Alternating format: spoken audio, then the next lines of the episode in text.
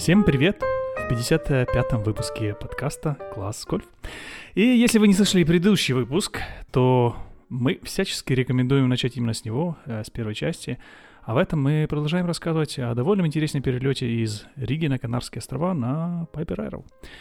Мы собрались в том же составе, и это хватский пилот Илья и Паша. Привет, заслуженный ветер. Привет. Привет, спасибо, что позвали еще раз. Ну, как, как не позвать? Слушай, тут еще самое интересное начинается только впереди, поэтому а, тут нам есть а, за что поговорить. Э, мы пока э, предадимся неспешным воспоминаниям, что там было дальше. А в предыдущем выпуске мы закончили на нашем перелете из Риги на юг Германии.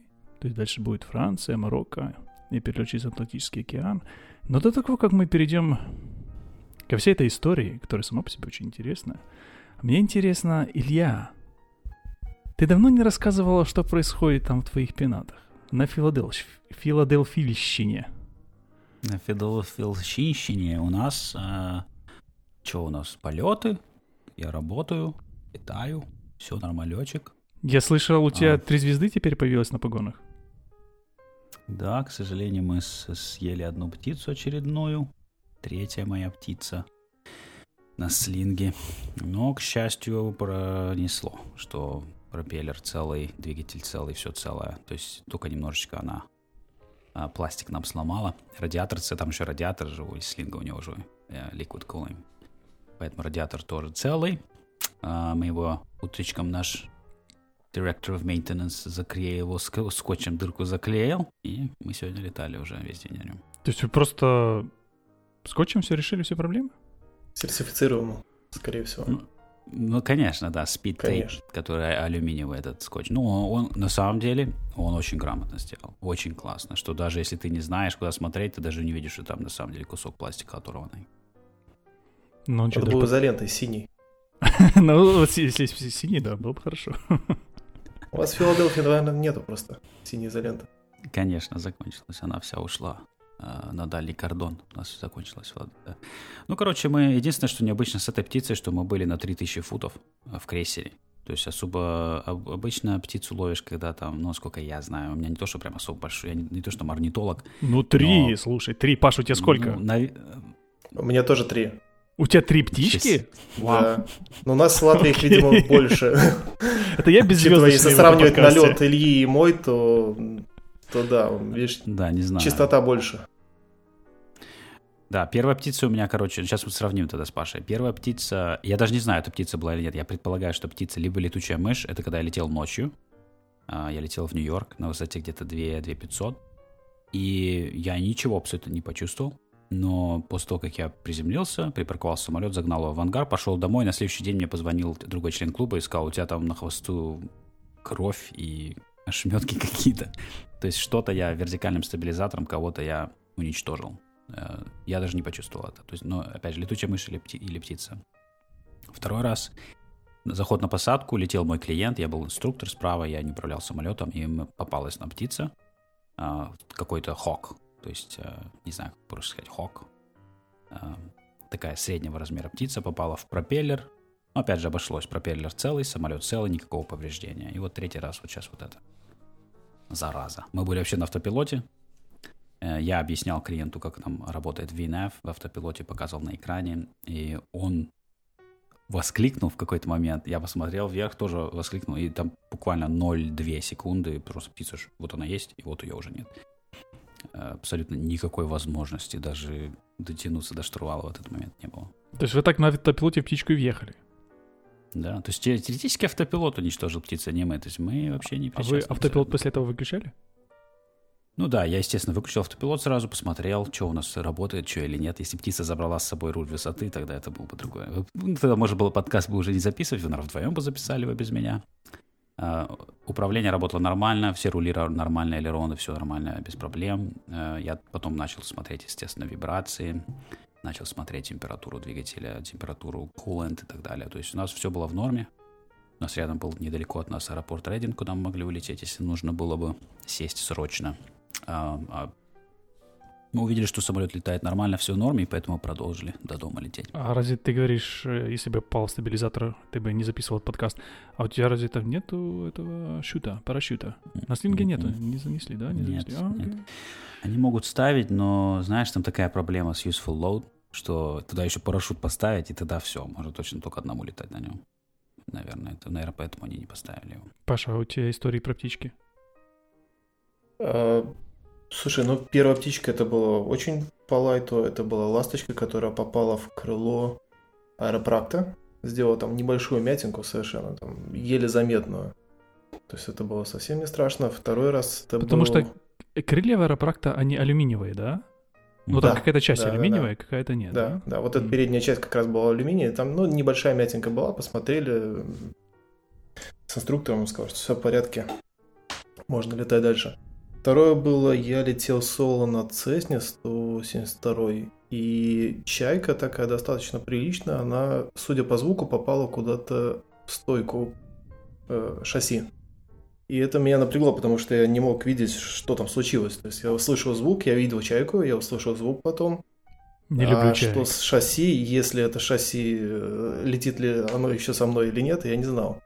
А, поэтому, ну, я для начала просто полетал, посмотрел, что все в порядке, потом а, там в кругу летал еще один самолет, я с ним там договорился, мы чуть-чуть отлетели от круга, и он посмотрел снизу, ну, то есть мы ря- рядом пролетели, посмотрел снизу, сказал, что да, вроде все в порядке, и, и я решил, что, ну, наверное, буду садиться. Ну, и все, все в порядке, так и было.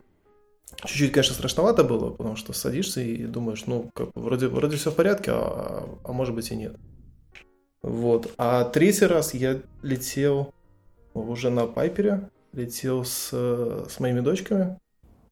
И буквально мы только-только оторвались от земли, наверное, там метра 3-5 было, и ласточка попала прямо в винт. И ее там, конечно, разнесло. Все это попало на лобовое стекло э, подтеками. Люб- Вот, любимый ну, Ильей паштет. Да-да-да-да. Птичье молоко. Тут же, конечно, послышалось тут же фу, там, от, от детей, да, но ну, нормально, сделал кружок, тут же сел, все это оттер, со, с почти, с, ну, там, большей части самолета, везде, везде что-то оставалось. Вот. Да, маленькие как-то птицы, так. они попадают в проб, там воробьи всякие, вот это ничего Их особенного, рубят. конечно. Да, они Да. просто в пыль превращаются, ничего страшного. Да, ну, да, неприятно, конечно. А, ну, Э, жалко. Ужасно.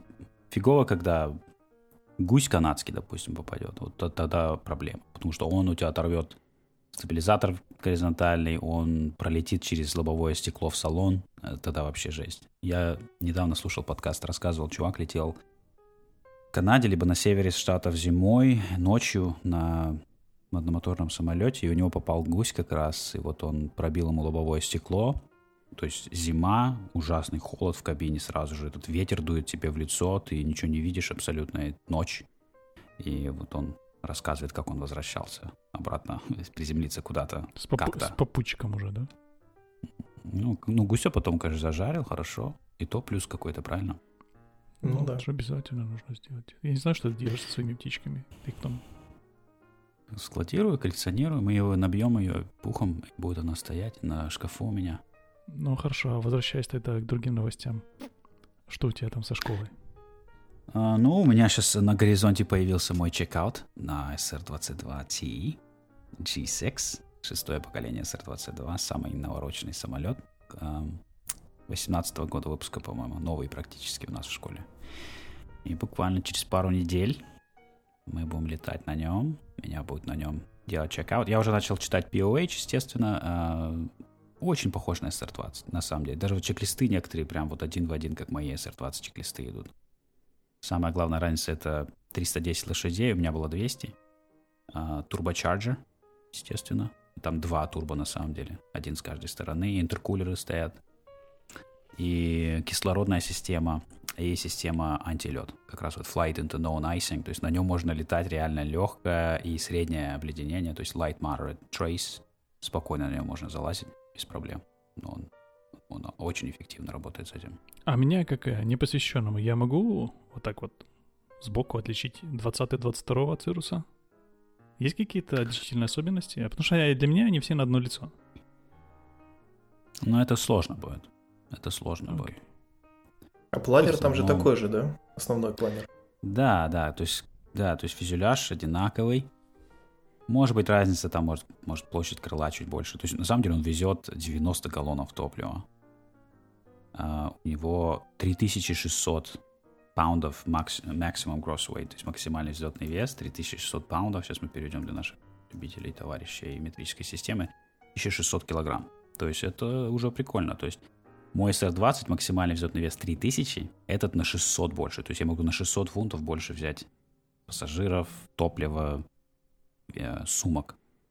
Э, то есть ну, это уже настоящий Плюс три хороших такой... американца. То есть он пятиместный. И то есть ты его реально можешь посадить 4 человека, реально загрузить сумки и реально куда-то полететь. Потому что на SR-20, к сожалению, это не выходит. Ну и на Пайпере, на Пайпере тоже. То есть он как бы четырехместный, ты посадишь 4 нормальных взрослых человека там нормального веса, и получается, то топливо не получится взять нормально. Ну да, да. если взрослых, то это три человека скорее, да. Угу. Ну вот возвращаясь к Пайперу, наверное, и переходя уже к истории нашего перелета, а, у нас была загрузка, у нас была дельта. Паша посчитала буквально несколько килограмм. Вот с нашим, с учетом всего багажа, с дополнительным топливом, а дельта буквально несколько килограмм. И на задних сиденьях у нас были еще какие-то вещи, сумки, естественно, там, ну наверное, ну да, я там подобрал. Да. Не, на самом деле мы много взяли того, что может пригодиться. Мы взяли инструмент, э, такой минимальный набор, э, в том числе изоленту, ну, почему бы нет. Только я не заметил, какой цвет был. Я не проконтролировал. Слушай, я не нашел синего. Я закупался, когда были только черные, всяких разных размеров, длины и так далее, но синего не было. А я взял еще да. масло, э, большой запас, э, там провода для запуска, если сядет аккумулятор и так далее. Там много чего было. Знаешь, как в хорошей старой машине. Э, обычно в багажнике есть там куча всяких разных инструментов. На все случаи жизни. Я, на самом деле, никогда не летаю без изоленты. У меня уже года 16 в моей летной сумке лежат два таких. Я специально купил такие есть маленькие рулончики вот такой вот плотной, крутой изоленты, знаешь, которая вот как скотч, но она такая армированная, с ниткой, со всей этой фигней. Я никогда не летаю без нее. Зачем она тебе нужна? Ну, потому что у тебя... Ну, я приведу конкретный пример, почему я начал с ней летать. На Цирусе, ну, на навер... Наверняка что-то случилось в 16 году, если ты положил Ну, естественно. На Цирусе у нас вот эта э, маленькая дверка проверять уровень масла в, в двигателе. Ты открываешь, там такие две защелки, она открывается. Одна защелка сломалась. То есть мне просто нужно было приклеить эту дверку, чтобы она в полете не открылась. Скотч абсолютно ее прекрасно держит. Так нормальненько ее обклеил скотчем, она вообще никуда не денется. Но если у тебя скотча с собой нет, вот ты где-то сядешь, допустим, и такая мелочь, и ты не сможешь взлететь, потому что у тебя дверка это не прикреплена. Благо нам изолента в полете не пригодилась ни разу. Ни разу я не помню, чтобы Паша доставал со своей сокровищницы черную. Ну, только чтобы рот тебе заклеить на посадке. А почему Илья говорит про рот на посадке, я, я рекомендую послушать предыдущий выпуск. Да, там, там об этом все было сказано. Ну что ж, а, пойдем э, немножко по, по нашему маршруту, потому что мы остановились... Где-то мы остановились? В аэропорте... О, аэропорту Фрайбурга. Фрейбург. Фрейбург, да. Это неконтролируемый аэропорт э, на, на Германии. Не, очень близко от Швейцарии, там рядом Базель и... Базель, кажется, да? Ну да. И, собственно, Франция. И я попытаюсь немножко вспоминать со своей стороны, Паша, а ты вспомнишь, как это для тебя выглядело, потому что когда мы приехали на аэродром, Сначала э, я пошел в вышку узнать, как, как нам вообще отсюда вылетать лучше всего. Ну, просто поговорить здесь вечно, чтобы не говорить, знаешь, по радио, там, выяснять это все на частоте, а просто узнать у него так по-дружески. А вот если мы летим по маршруту, как нам переходить э, границу, там, воздушное пространство, какая частота, скорее всего, будет. Он мне это все рассказал, а, и, в принципе, такую же частоту он мне и дал потом э, на вылете. То есть это было просто удобно с ним а, поговорить заранее. Я не помню, посмотрел ли он наш план полета или нет, э, был у него. Вот. А, а конфьюз, который случился на рулении, это первый. А, я, как обычно, запрашивал такси, да, но это аэропорт неконтролируемый. Он мне что-то сказал, я не понял, что, ну, просто сказал там какая-то полоса или что в работе.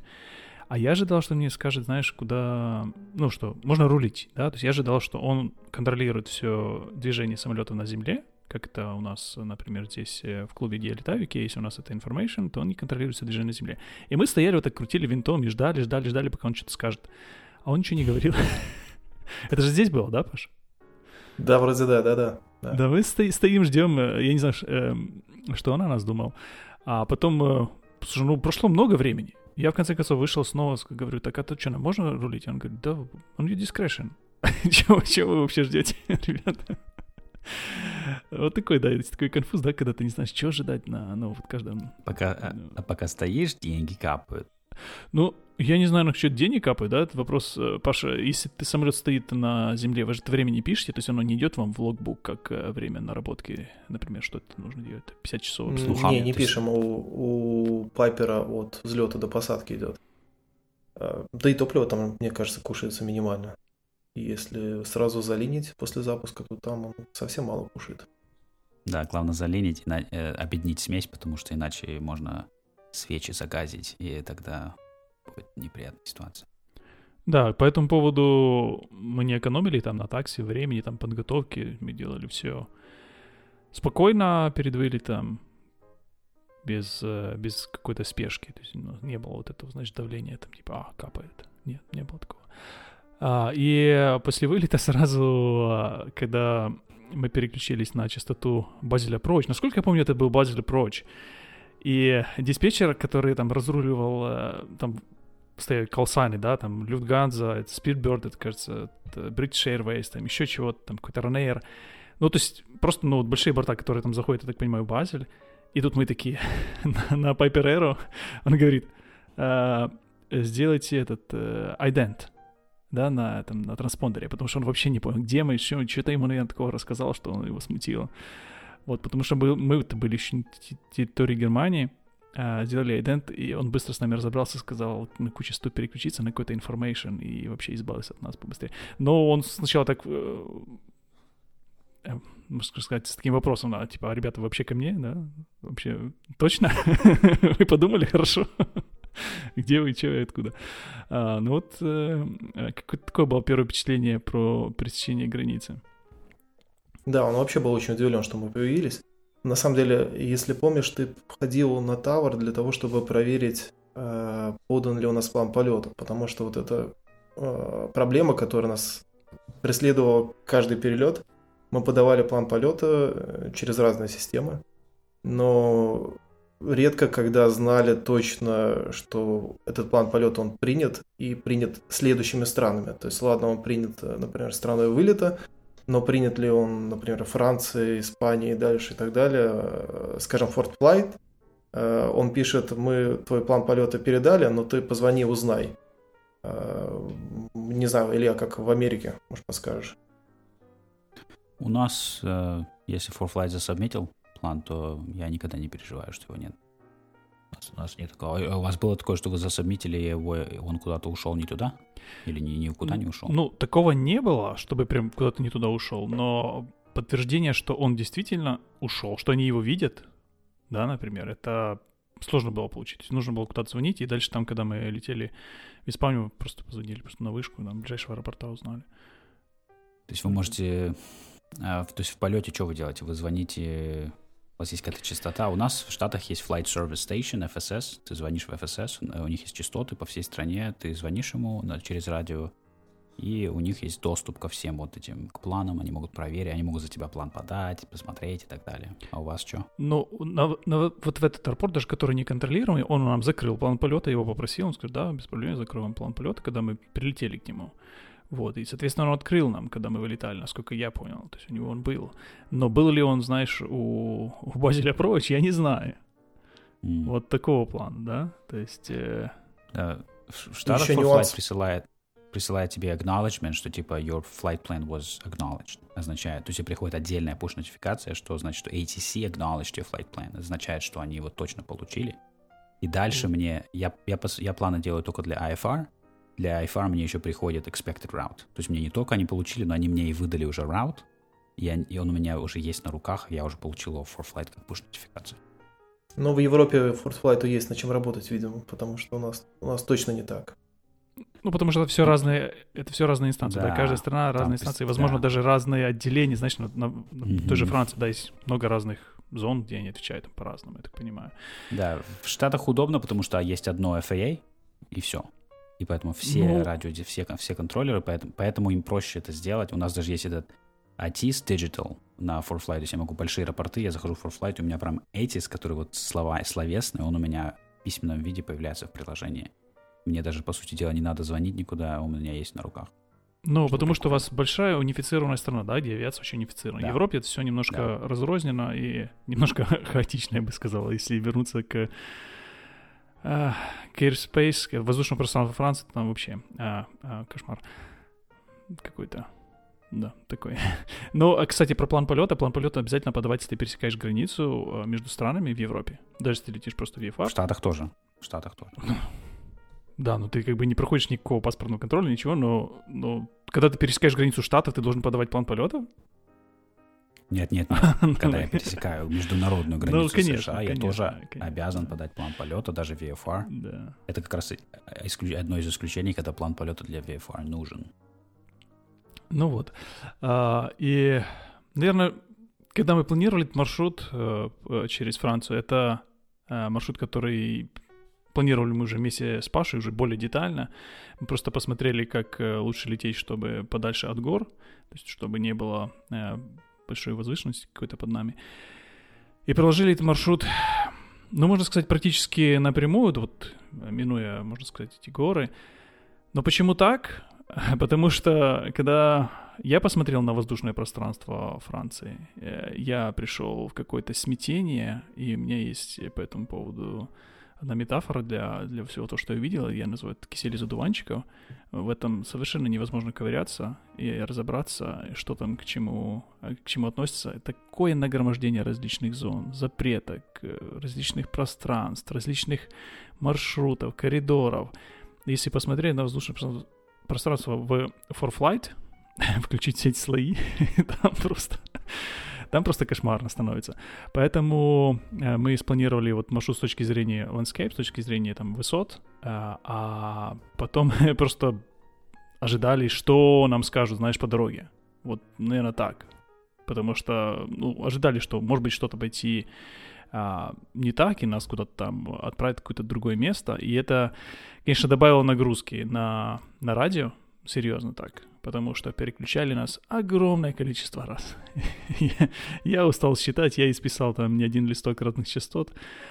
Вот, и, а, ну, фактически, наверное, если бы спланировать как-то более, не знаю, более детально, просмотреть все возможные маршруты, чтобы поменьше как-то вторгаться в контролируемое воздушное пространство, возможно, было бы проще. А так получилось э, сложно. Слушай, ну мы же пытались давай как кейс, мы э, посвятили этому время, и ты, и я, и потом вместе сидели, смотрели, как лучше прилететь, но разобраться там, ну, на самом деле очень сложно, то есть там можно было, мы э, потом пришли к варианту, что мы прокладывали маршрут и смотрели в режиме, э, когда ты прям как каждый, там, каждую милю смотришь, какая будет следующая зона и так далее, но это очень сложно, поэтому да, мы Просто решили, что отложим эту идею и сделаем буквально прямой маршрут. А с практической точки зрения, в чем для вас проблема или прикол? То есть вы вас просили поднять, набрать высоту или снизиться, или, или просто вас переключали с частоты на частоту, и в этом была вся проблема? Там, а, как тебе сказать, немножко неразбериха. А, неразбериха в том, что, во-первых, когда тебя переключают с частоты на частоту, ты должен снова рассказать, кто ты, откуда ты летишь, а, какой самолет, сколько человек на борту, а, какая высота, где ты находишься, какая твоя следующая точка. Вот всю информацию ты должен передать. Вот буквально, знаешь, как в плане полета. А, при том, что план полета у нас был. Вот. И, но нет никакой координации между диспетчерами. Даже Учитывая, вот... что они, они все во Франции, да, правильно? Это да, все французские вот в этом проблема. Они...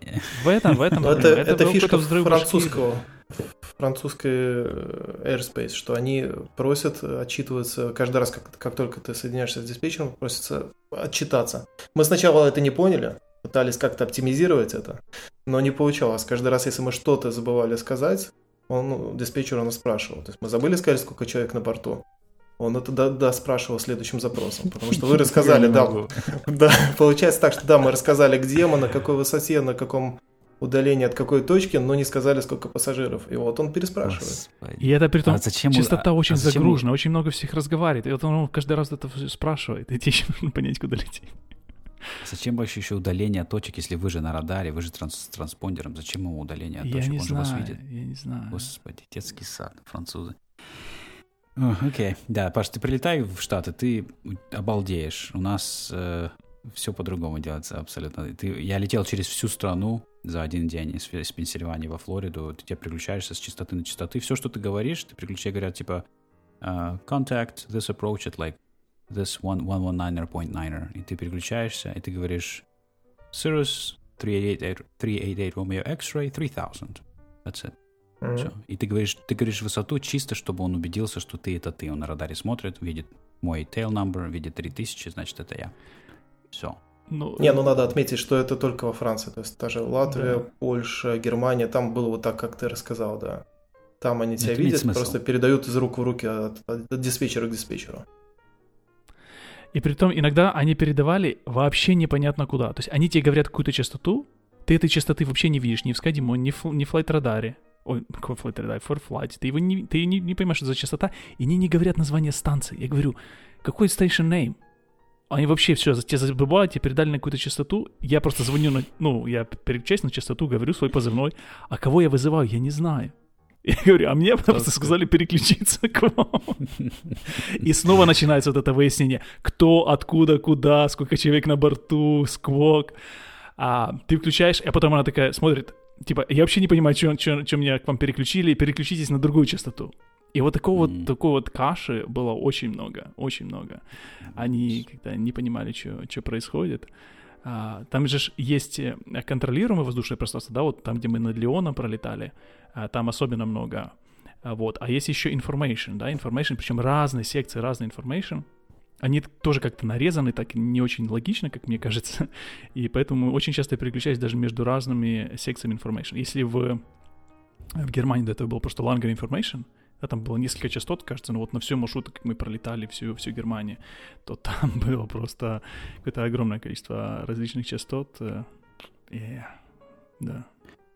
Интересно, кстати, если кто у нас из наших слушателей летает во Франции и может прийти к нам в Телеграм и рас- объяснить нам, почему пространство действительно выглядит так, как оно выглядит, и как они вообще с этим живут. Потому что я смотрю на Марсель, а ты еще добавь, а ты еще добавь поверх этого еще нотами, нотами, которые mm. вот определяют свои зоны. Там возле Марселя, mm. если посмотреть, там а, есть огромное количество, если ты включишь слой нотомов на ForFlight, там еще больше добавляется красного на, на карту, и становится вообще очень страшно. Когда мы планировали этот маршрут изначально, Паша сказал, ты посмотри, что там возле Марселя творится. Ну вот я, я планирую эту часть маршрута, потому что там, там вообще какая-то каша. Там, там, там да, это было подло с моей стороны, да, я скинул на тебя это. Голова болела меня. Мне просто интересно, вот, вот, вот я вижу маленький, а, это военный аэропорт. Ну, ну вот есть какие-то здесь аэропорты, но в основном, кстати, они военные как люди летают здесь, потому что это действительно невозможно ожидать от человека, что он может в голове держать все эти зоны, они просто на, наслаиваются еще друг на друга, правильно? Да, да, да, да, да. мне интересно, как люди вообще там существуют с этими зонами. Когда мы летели, ну, во-первых, нас э, попытались отвернуть, э, так как мы пролетали через э, Леон, я не знаю, там через мириады их, этих воздушных зон, которые контролируют э, опроч в Леоне, нас куда-то пытались свернуть. Долго мы выясняли, куда нас пытаются свернуть. Там, если посмотрите на, если можете посмотреть на наш трек, а треки, ссылки на треки конкретные нашего полета будут в ссылке а, в шоу к этому подкасту. Так же самое, как и предыдущему есть. Можно заметить небольшой крюк, который мы сделали, а, потому что Паша смотрел, чтобы не влететь в контролируемую зону, которую, когда нам сказали, влетать нельзя, вы, вы туда не влетайте. А я попытался э, разобраться с, э, с диспетчером, с information вообще, куда нам дальше лететь, пока нам выяснили. Они называют, знаешь, какие-то аэропорты на своем французском английском, а я же их не знаю. Пока она не начала mm-hmm. мне по буквам диктовать, знаешь, на какую точку там можно следующую лететь, пока мы разобрались с этим, потому а, полетели дальше. В чем проблема-то? Самое, самое обидное, что, знаешь, ты летишь в, в небе, ты летишь через воздух, и там абсолютно ничего нет, пустое абсолютно небо. Смотришь налево-направо, 50 миль, ничего нет. Типа того, Но да. вот это вот про- пространство нарезано, и ты вроде типа, ну дальше нельзя. Э, такая бюрократия. То есть вот этот крендель в центре трека, это вот вы когда Да, да, куда это, лететь? да, да, потому Да, что нельзя хотел было спросить. дальше лететь, да, нельзя было дальше вот прям лететь по на- нашему курсу. Нам еще не дали клиренс на вход э, в контролируемую зону, поэтому мы делали крюк и пытались как-то вклиниться. На самом деле там была еще проблема, что там было очень много трафика, и просто невозможно было всунуться между обращениями других пилотов, чтобы Да. сказать, ну, чтобы запросить вход. Поэтому мы сделали вираж. Нужно понимать, что на частоте, ну вот как э, Паша сказал, очень много трафика, даже сложно куда-то что-то сказать, а тебе нужно сказать много всего, потому что каждый раз тебе много чего спрашивают, правильно? Есть нужно время. И все а, часто очень переспрашивают. Даже вот ты, ты слышишь sign, там, Ryanair, там, еще какие-то там Lufthansa, еще чего-нибудь, да, ну, как бы эйрлайнеры, которые там постоянно летают, профессиональные пилоты, и они постоянно переспрашивают то ли частоту, то ли точку, на которой им там сказали. Ну, этот конфьюз, который есть с точки зрения вот пилота в кабине при общении с э, местными э, диспетчерами, он был не только у нас, оказывается. А автопилот у вас был на борту? Да, был, да, но он э, автопилот только по курсу. То есть он не держал высоту, но это на самом деле, учитывая какая была погода, это не было, не было проблемы. Мы оттримировали самолет и там практически не, не помогали ему. Я поначалу попробовал свою технологию э, по тримированию э, самолета. Ну, я ж, я же хвастался здесь, что меня научили правильно тримировать самолет. И ты знаешь, у меня получилось. Паша назвал меня мастером трима, но я сказал, ты подожди, это только Да. первый раз. А после этого больше у меня так не получалось. Так, чтобы, знаешь, так А- а- оттримировать, и он четко летит, вообще никуда, ни вверх, ни вниз, ни, ни на 20 футов.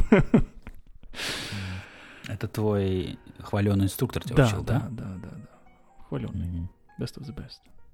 Мгм. Ну, хорошо, пойдем дальше, да? А, Я немножко покомпланил по поводу французского воздушного пространства, по поводу частот. А, Немножко еще можно по, а, сказать такой особенность есть у самолета, что у него есть две радиостанции. Одна, которая на, с шагом 8.33, да, у вас также 8.33 или все станции? 8.33 мегагерца, да? Ты даже не знаешь, окей, хорошо. Я И, не и знаю. есть 25 МГц. И много частот во Франции, которые вот попадают вот в эту сетку 8.33, то есть она не совпадает на одной и на второй станции. А почему это важно? Потому что именно в этом самолете такая конфигурация, что должна быть стать одна и та же частота на двух станциях, чтобы ты мог слышать себя, что ты говоришь. То есть ты говоришь через одну станцию, а слышишь себя через другую станцию. И когда эти частоты немножко не совпадают, потому что у них разная, разный шаг, э, добавлялось... э, ну, ты говоришь, и ты себя не слышишь. Вот если попадается такая частота, когда они совпадают, ты говоришь, и себя не слышишь, это немножко также сбивало с толку. Да, это ужасно. Я ненавижу это, когда ты себя не слышишь, потому что что-то не так работает. Это ужасно. Ну да, но вот такая просто особенность э, этого самолета. То есть одна, э, я так понимаю, Паша, одна станция, которая старая, там было, да, раньше еще, а вторую вы Да, поставили? такие есть, да, да. Да, такие, что новую поставили, и новую уже с э, 8.33 поддерживает. М, Но я так понимаю, что это была проблема с аудио, э, аудиосистемой, э, которая вот, э, если ты говоришь в эфир, то она не, не дает в наушнике э, твой же голос.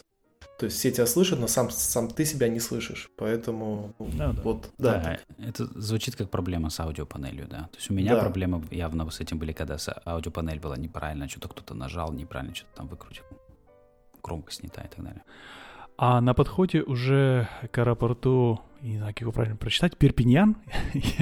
Меня, да. Перпиньян, да, да, Перпиньян, что-то такое, ну... э, Ирпиджан, может быть.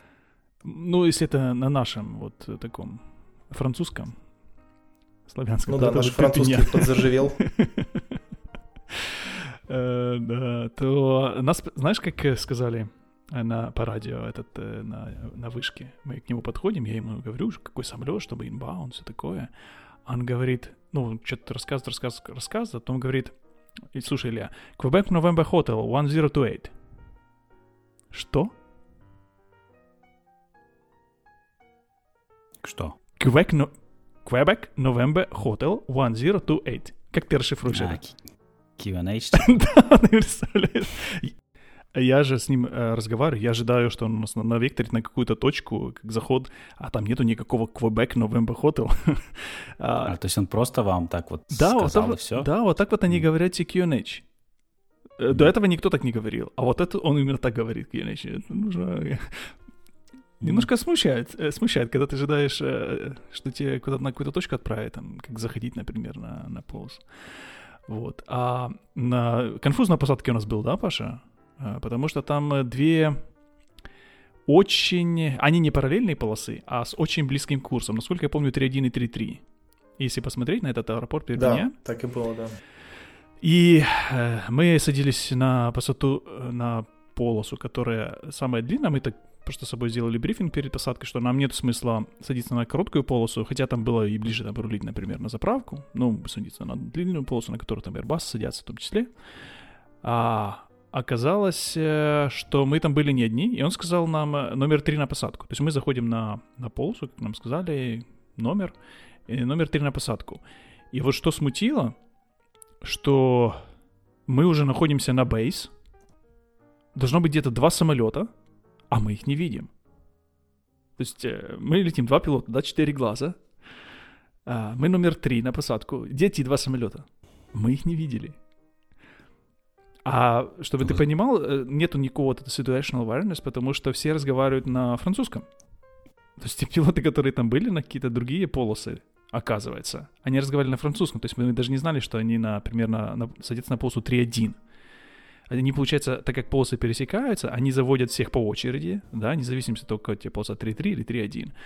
Но ты же не знаешь, что он заходит на полосу 3.1, ты его ищешь вот здесь перед собой.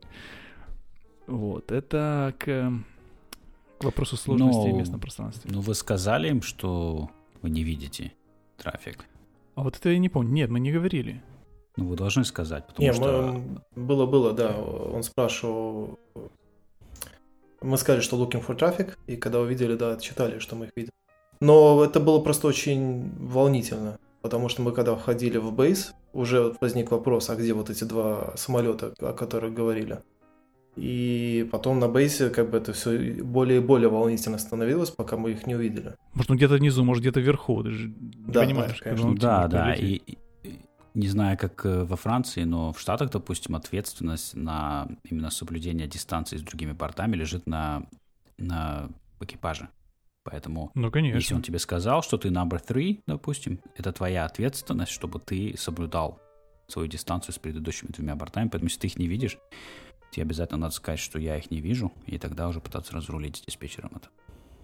Я, я это говорю вслух, потому что, может, кто-то нас слушает и так далее. Ну, слушай, ну вообще это, если ты летаешь в VFR, то это всегда твоя ответственность смотреть за другим трафиком. Никто, ни, никто не несет ответственность за то, чтобы тебя э, отвести, разделить с другим VFR трафиком. Да, если есть два трафика ну, VFR, то... Да, ну, ну ты удивишься, некоторые люди считают, что если у меня вышка, я говорю с вышкой, вышка мне сказала clear to land number two, number three, что они считают, что вышка определяет, что они сейчас меня правильно воткнут, что у меня будет правильный клиренс э, между, между бортами. Но на самом деле это не так. Да, Некоторые люди так думают. Да, да. И э, это была первая посадка, на которой мне стало жарко. А стало жарко, потому что наконец-то стало тепло. Мы же вылетали-то из зимы, там в Риге было что-то около ну, нуля, я помню. Но было как-то очень холодно, так э, промозглая такая погода была. И наконец-то мы сели в аэропорту, где был юг, юг, тепло, понимаешь, ривьера французская да. Да, я бы туда слетал, конечно, наверное, там прикольно. Там красиво, там красиво, да. Если бы, знаешь, не быть э, таким сосредоточенным на, на посадке, когда ты первый раз э, туда подходишь, я еще полосу не. Папа, Паша видит полосу, а я не вижу полосу. где она там? Говорит, полосу вижу, наблюдаю, а я не вижу, где она находится. Вот, э, ну, то есть, как бы, понятное дело, что первый раз а, сложно э, туда попасть. Нас еще почему-то отправили на Customs, да, что не хотели? Они хотели нас помню. проверить. Но ты, ты же забыл, а я, меня записано все. Они пытались да? нам... Э, Хорошо. Они пытались нас пропустить через таможню, потому что мы прилетели не из Франции. И мы долго выясняли а, с, да. с диспетчером, что, что и к чему. Он сказал, просто ждите. Мы стояли возле самолета, ждали. Я не знаю, сколько прошло, может, полчаса. Никто не, к нам не приходит, никто не приезжает. Я потом просто вышел на радио снова с ним говорю, так а что, мы прилетели из Германии, зачем нам кастомс? Он говорит, а, ну тогда все окей.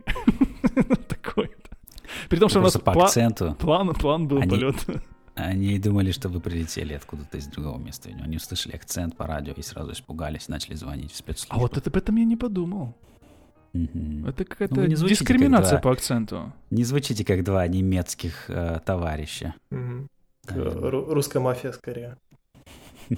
Ну и плюс француз... Может, французский забыли может, же. Не знали и забыли. Может, вы из Челябинска летите, это кто вас знает? Ну да. Вот, э, ну, интересно, знаешь, когда еще он сказал, что нас кто-то будет там ждать на выходе, а там автоматическая система выхода, ты просто выходишь из аэропорта через такую крутилку, а на вход тебе нужно знать код. А почему знать код, я потом чуть позже расскажу. И нас э, на выходе э, не выпускает. Э, пришел человек в маске и начинает нас расспрашивать.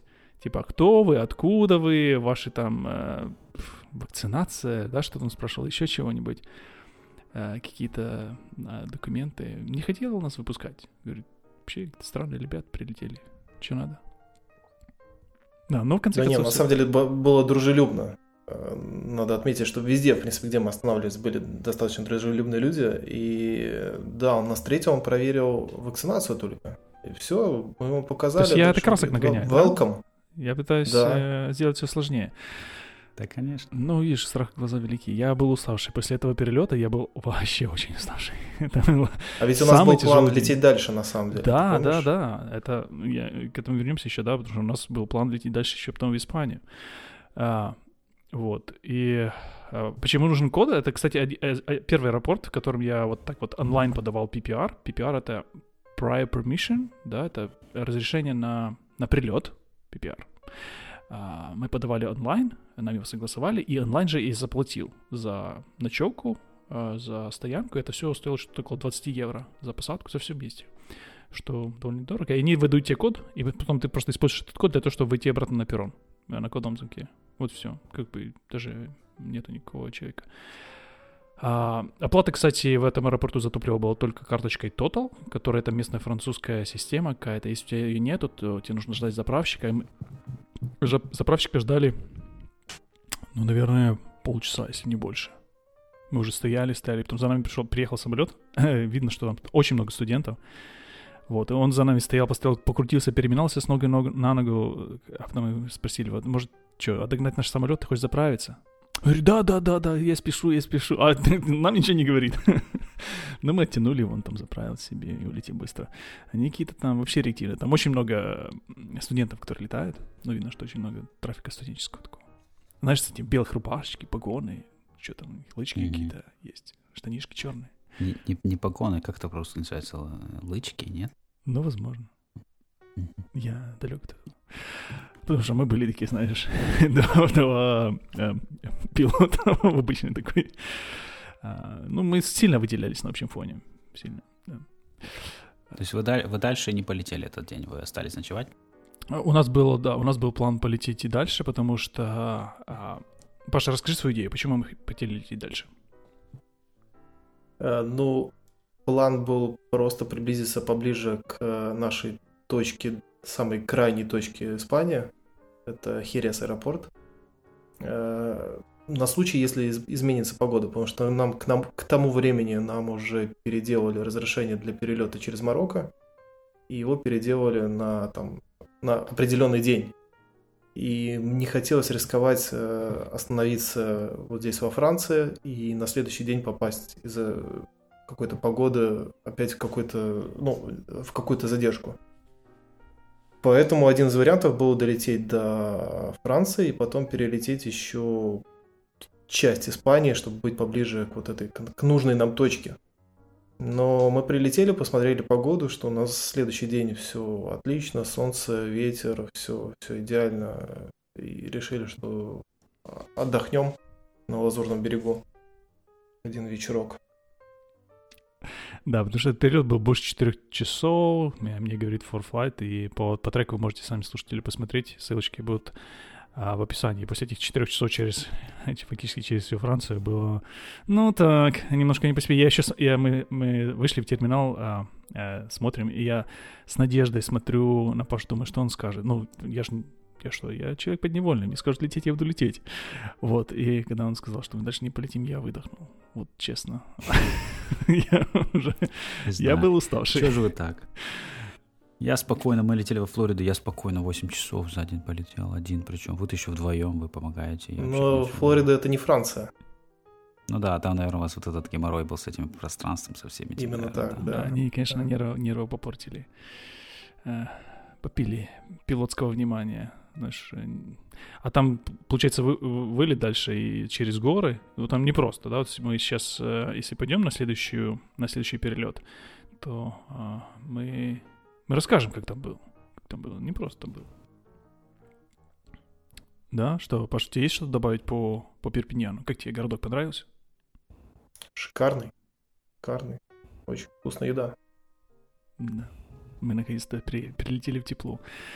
А, можно было придется что-то более легкое а, и просто немножко отдохнуть, потому что мы прилетели рано, как раз у нас было время, знаешь, хорошо подготовиться к следующему перелету, отдохнуть. И это было абсолютно правильно взвешенное капитанское решение. А, следующий маршрут э, с утреца мы летели до Хереса. Херес — это аэропорт э, где-то там под Валенсией, да, кажется, э, где также очень много учебных самолетов, такая более пустынная местность. И это была наша точка вылета через Марокко уже потом на Канарские острова. То есть вот эта точка Херес, да, это то, что Паша заранее, сильно заранее спланировал, что это, это будет точка вылета из Испании, да? Да, да, это самый ближайший к Марокко аэропорт, дружелюбный к General Aviation. То есть там есть парочка еще других, ну, там безумные деньги, туда летают Боинги, Airbus, поэтому, поэтому мы решили вот лететь вот э, Ерес. Мы когда подготавливали маршрут на следующий день, отправили plan и думали, что же делать дальше, как узнать этот plan вообще, кто-то принял или не принял, потому что не узнаешь, непонятно, куда звонить. И э, через череду различных э, поисков мы вышли на просто на Валенсию Тауэр. А Валенсия это которая там рядом аэропорт, э, который большой, я так понимаю, это Валенсия, которая контролирует опроч, в том числе в Херес. И просто на вышку позвонили, просто, значит, так, на обум. Спросили, а, типа, можно узнать, у вас наш план полета, мы такие маленькие летим на Папер завтра к вам. А, рядышком там. И он в перерыве между там раздачей команды своим Боингом и Airbus, да, сказал, да, сейчас посмотрю. Я просто слышу вот по телефону, как он там расскажет, говорит по радио, кому чем, куда нужно лететь. и посмотрел на план полета, такой дружелюбный. А, кон, а, диспетчер рассказал, оказывается, можно просто позвонить на вышку, узнать, есть ли план полета. Вообще даже не вышку не того аэропорта, на который ты летишь. что, что интересно. Ну, у него, видимо, доступ ну есть ну, к системе да, общей, да. да. да. Ну, хорошо, что он вам помог. Молодец.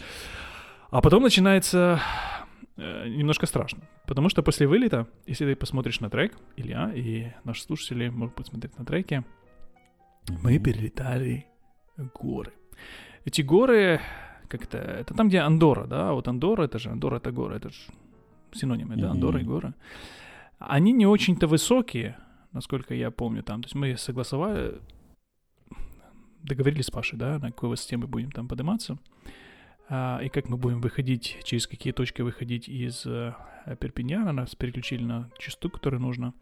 И я помню, э, может быть, Паша, другая история, но я помню, что при подлете к хребту, там получается не, несколько таких хребтов, которые мы пересекаем, мы набираем высоту, мы еще в клаймбе, и мы заметили, что как-то самолет очень быстро набирает высоту для начала. У нас был Tailwind, да, это я все помню с памяти, э, не знаю, сколько это правильно или нет. То есть был Tailwind, мы э, летим, летим на э, горный хребет, да, мы заметили, что немножко быстрее мы набираем высоту, чем обычно. То есть, скорее всего, мы... Я помню, что мы как-то проговорили, что может быть Mountain Wave, что после этого, ну, естественно, да, у тебя будет э, descent, да, и это был первый раз, когда я увидел на высотомере, да, мы в climb, полный, как бы, полный full power, ты в climb altitude, climb attitude. Mm-hmm. И ты выдерживаешь скорость э, а, для набора, а у тебя высотомер идет в минус. Вот это скорее. Ты летишь в следующий хребет. Как-то так это было. Мы летели даже в AX скорость, то есть best angle of climb, самое, самое лучшее, что могло быть в тот момент, то есть должно было быть где-то 700-800 футов в минуту. Но было минус 100, насколько я помню, да? Что-то около того, да. И это, да. знаешь, так выглядит scary. То есть мы сразу mm-hmm. разговор... Э, ну, обговорили план выхода, да, потому что мы... У нас было достаточно высоты, если что, вернуться обратно. То есть просто поменять курс обратно и вернуться... Если мы... А сколько у вас была высота над пиком, над самым высоким перед вами? Который Мне кажется, 2000 было на тот момент. То есть, ну, достаточно. Я помню, что мы посчитали, что если даже вот такое же снижение продолжится, то он, у нас еще есть минут 10-15, чтобы просто передумать, развернуться и вернуться обратно. Но это быстро очень прошло, на самом деле это мы заметили это, э, обсудили и буквально там, наверное, минуты две-три и опять начался набор, при том набор сильный. Э, на этом участке нам э, Foreflight предложил интересный маршрут. Есть такая фишка, которую я не знал, которую мне Паша научил, что в ForFlight можно использовать Road Advisor для, даже для VFR маршрутов. То есть там можно выбрать, ты летишь в VFR, не IFR, и он тебе рисует какой-то маршрут, который он считает таким хорошим. И э, когда мы планировали этот маршрут через Испанию, Паша им воспользовался, мы обсудили детали, как там он проходит, немножко что-то там подкорректировали, но он оказался очень хороший маршрут. Он как-то нас так хорошо отвел от э, всех этих э, контролируемых зон, так чуть подальше. То есть мы были все равно в контролируемых зонах, но он отвел нас подальше. Да, или ты пользуешься таким? Ну, потому что это IFR маршрут, но IFR маршруты же делаются не просто так. Они всегда их делают так, чтобы у тебя было хороший клиренс от, от, негатив, от ландшафта. Негатив. Это был VFR. Ты в э, ForFlight ты можешь выбрать VFR, и он EFR и VFR строит немножко по-другому. Что интересно. Даже так. В Traffic Advisor в ForFlight можно выбрать VFR. Ты выберешь VFR высоту, и он тебе строит маршрут. Ну окей, я попробую, но э, а по какому по какому я принципу он строит? Смысл, смысл а тот же самый. Но он построил Может, очень здесь... хорошо. Насколько он... я понимаю, он берет как-то из истории подтвержденных ранее планов маршрута и ну, вот использует эту информацию для того, чтобы построить подходящий для тебя маршрут. Плюс он еще берет ну, в расчет, э, какой у тебя самолет, на какой высоте он может лететь, э, потому что бывает, что он показывает несколько вариантов, и э, там где-то внизу, мне кажется, подписано, что вот по вот этому маршруту летела, там, например, там Cessna, а по вот этому летел Пилатес, например, какой-нибудь. И, соответственно, okay. ты можешь тут от, от, Мне... отсечь лишнее. Мне кажется, это ваша европейская шняга, потому что у меня в Route Advisor вообще нету IFR, VFR, никакого переключателя. И 99% полетов в Штатах VFR без каких-либо планов, поэтому у них даже нет возможности узнать, какие кто куда летал маршруты. Люди летают, летают GPS Direct в основном. Ну, возможно, но здесь есть такая особенность. И получилось, что после того, как нас попинали там сначала между Жироной и потом Барселоной, мы оставались на частоте Барселоны, мне кажется, час или больше. Буквально на одной и той же самой частоте, там один э, на Барселоне э, который разруливает весь трафик, и мы вот, он нас видел на радаре, вообще очень все просто, он нас видел на радаре, э, сказал просто radar contact или radar control, я не помню уже, и все, мы просто летели. Вообще такая красота. Я наконец-то начал расслабляться. Я наконец-то начал получать э, удовлетворение от полета. Это был третий день. Начал фотографировать. Да-да-да, у меня наконец-то появились фотографии на телефоне.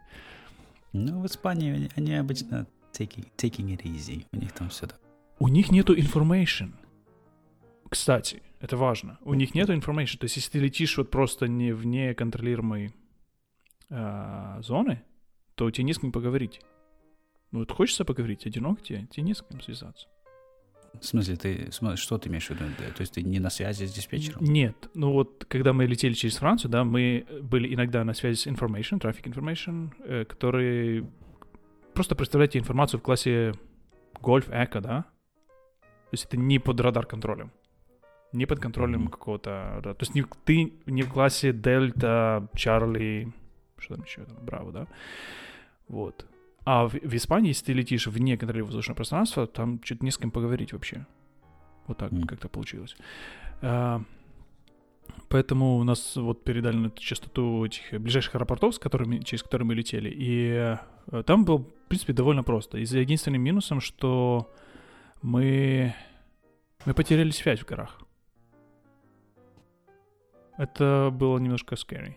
Немножко так То есть мы, ну, как бы вокруг горы, там смотрим, куда, с чего можно приземлиться. У нас есть нормальный запас по высоте, но а они нас вызывают, диспетчер вызывает меня, а мы отвечаем, а она нас не слышит. У тебя такое бывало? Или? Конечно, постоянно бывает. А почему так?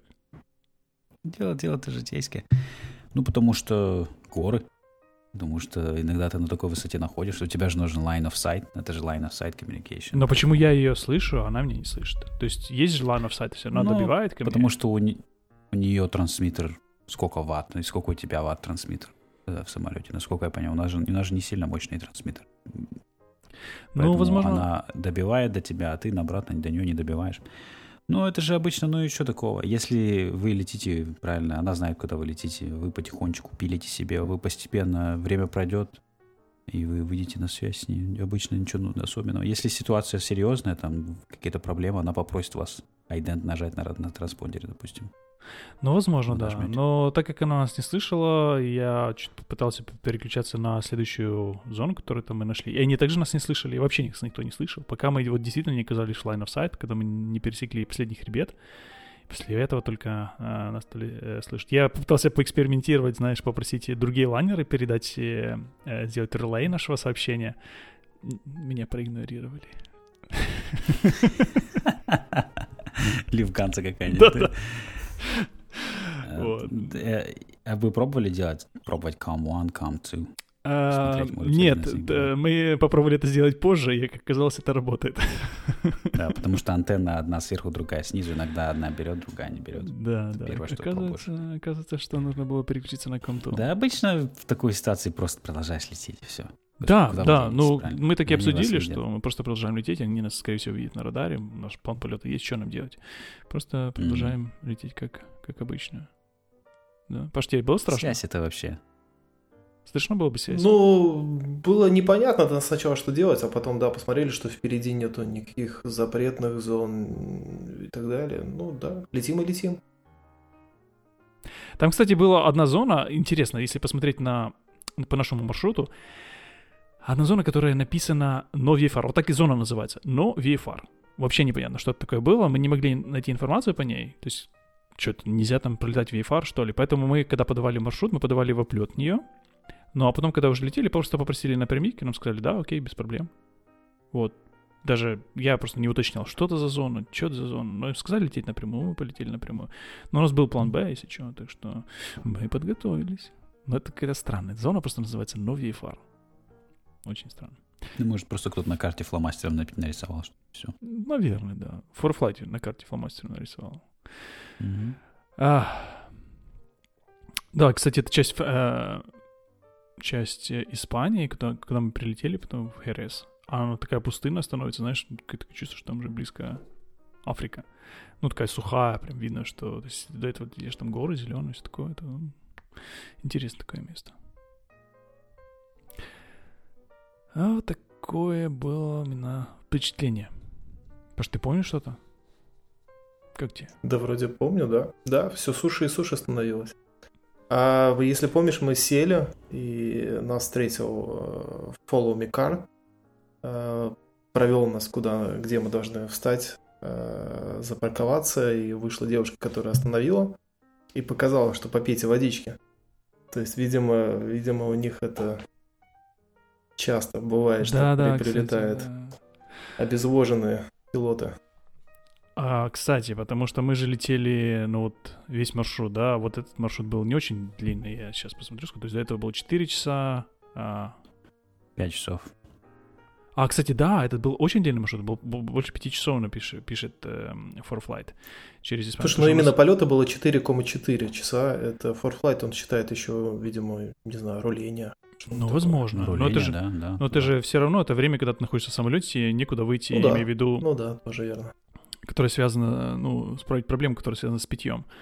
А, нужно сказать, что если вернуться к этой теме по поводу а, использования туалет на борту, да, мы улетели длинный перелет, там 5 часов, потом у нас было еще 5, около 5 часов а, в, в самолете через а, а, Атлантический океан, уже до, до Канар.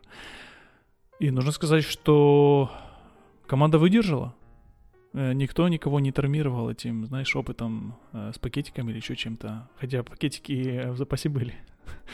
Ну, это, это, правда, не очень хорошо для здоровья, для этих желчные потом камни и всякие. Ну, разные. можно просто не очень так много пить, знаешь, перед полетом. Ну, так поэтому это плохо, да, что нужно, ты сидишь обезвоженный, не пьешь и так далее.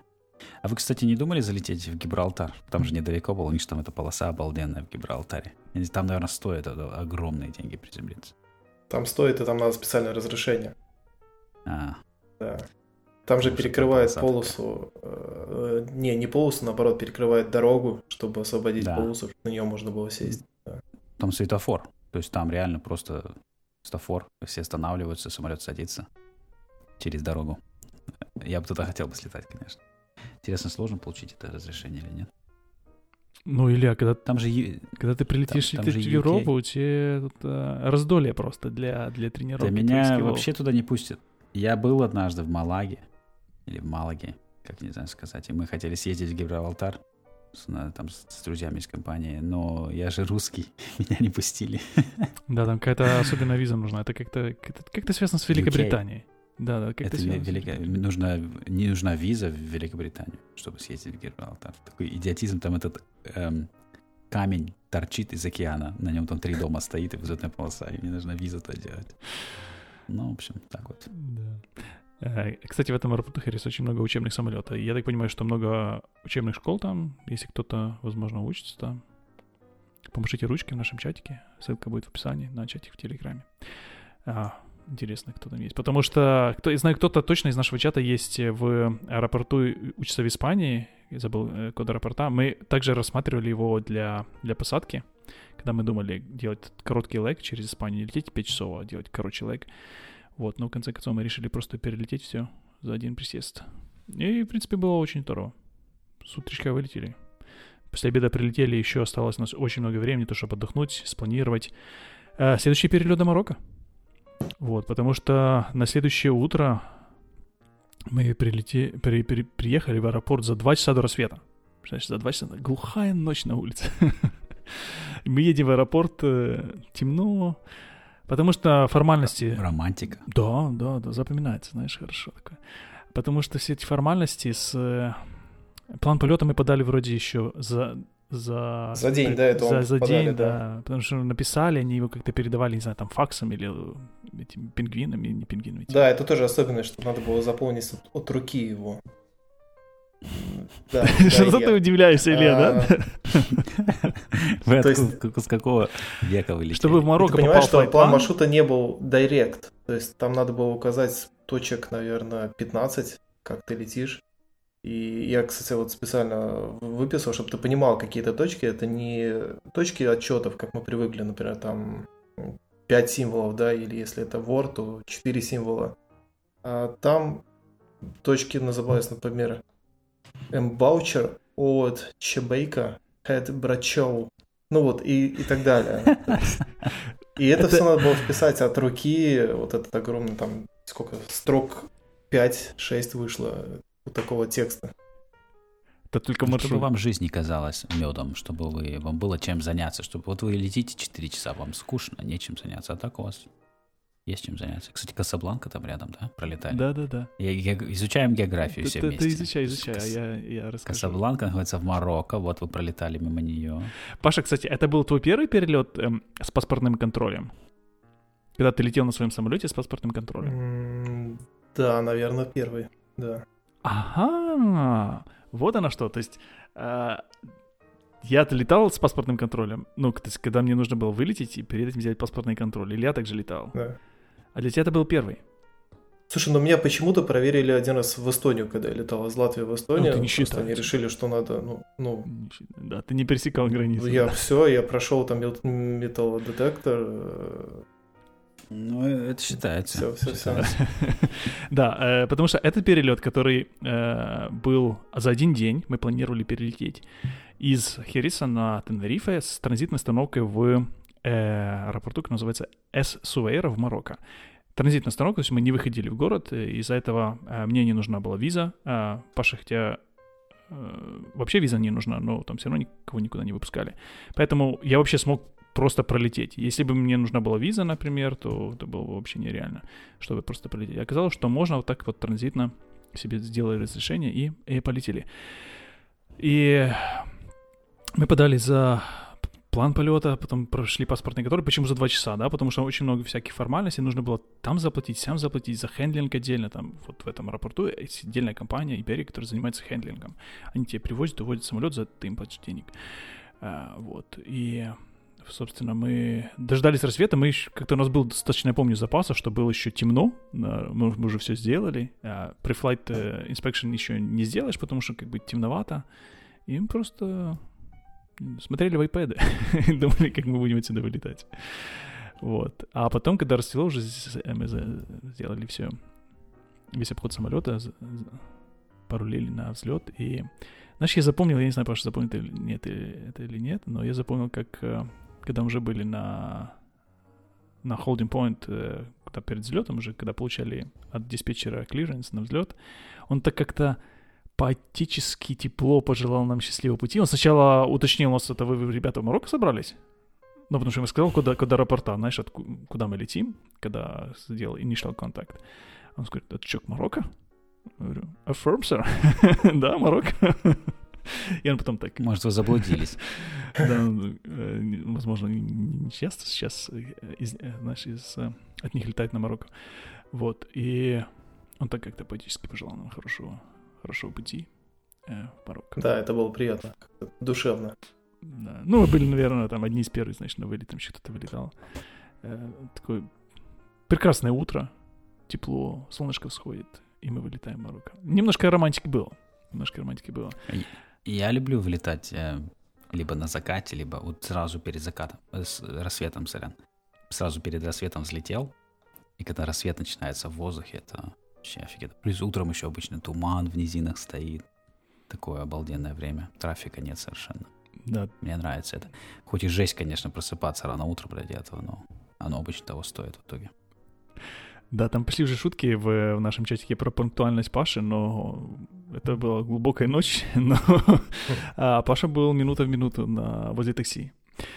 А, мы, кстати, разделили немножко обязанности, да, то есть я там занимался этим транспортом, отелями, ну, чтобы меньше Пашу нагружать, э, и это сработало. То есть хорошо, знаешь, когда ты понимаешь, ты отвечаешь за это, да, другой человек отвечает за это. Вот, чтобы, знаешь, у кого-то меньше голова болела. А, вот, э, кстати, над Гибралтаром мы его не увидели, потому что он был весь в облаках. Мы взлетели, набрали какую-то высоту, э, нас переключили потом на, на Касабланку. Вот, и, ну, ты знаешь, есть что-то такое немножко экзотичное, когда ты по радио вызываешь Касабланку. Mm-hmm. Скажи. Я не знаю, откуда-то из каких-то, из каких-то, не знаю, что там я читал, Эрих Мэри Ремарк или, может быть, там еще Экзюпери, да, что-то вот... Э, Касабланка — это очень как-то так далеко. Какая-то Африка, романтика.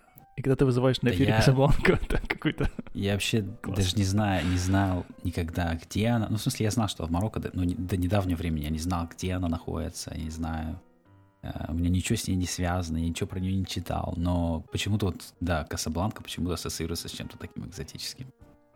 Да, таким был. А, вот. И а, первый, первый конфуз, который случился, мы летели по вот этим точкам, вот, которые Паша называл, которые называются так на французском, а мы их читали, соответственно, на таком рунглише, а, который добавлял только конфуза. А, но э, первый конфуз, который случился, а, нас перевели на... Вроде Танжир вначале начинается. Мы пролетали через зону Танжир, ну, над ним пролетали фактически. И он э, спросил у нас, э, понимаю, у него не было радара, он спросил нас радиал на его VR. Угу. А я не знаю, что такое радиал на VR. Точнее, ну, может быть, я знал когда-то, но я забыл это абсолютно. Ну, Паша знает, наверное. Да, да, знает. Но мы все равно там накосячили. Мы ему сказали э, на 180 градусов ну, в общем, абсолютно не, то, не тот радиал. Ровно противоположный радиал, на котором мы были. Вы ему дали мы это потом поняли. Да, bearing, потому и... что мы выбрали просто в этом форфлайте да. точку, э, ну, собственно, VR, да, ты собираешь э, в форфлайте VR, он тебе показывает bearing на эту точку.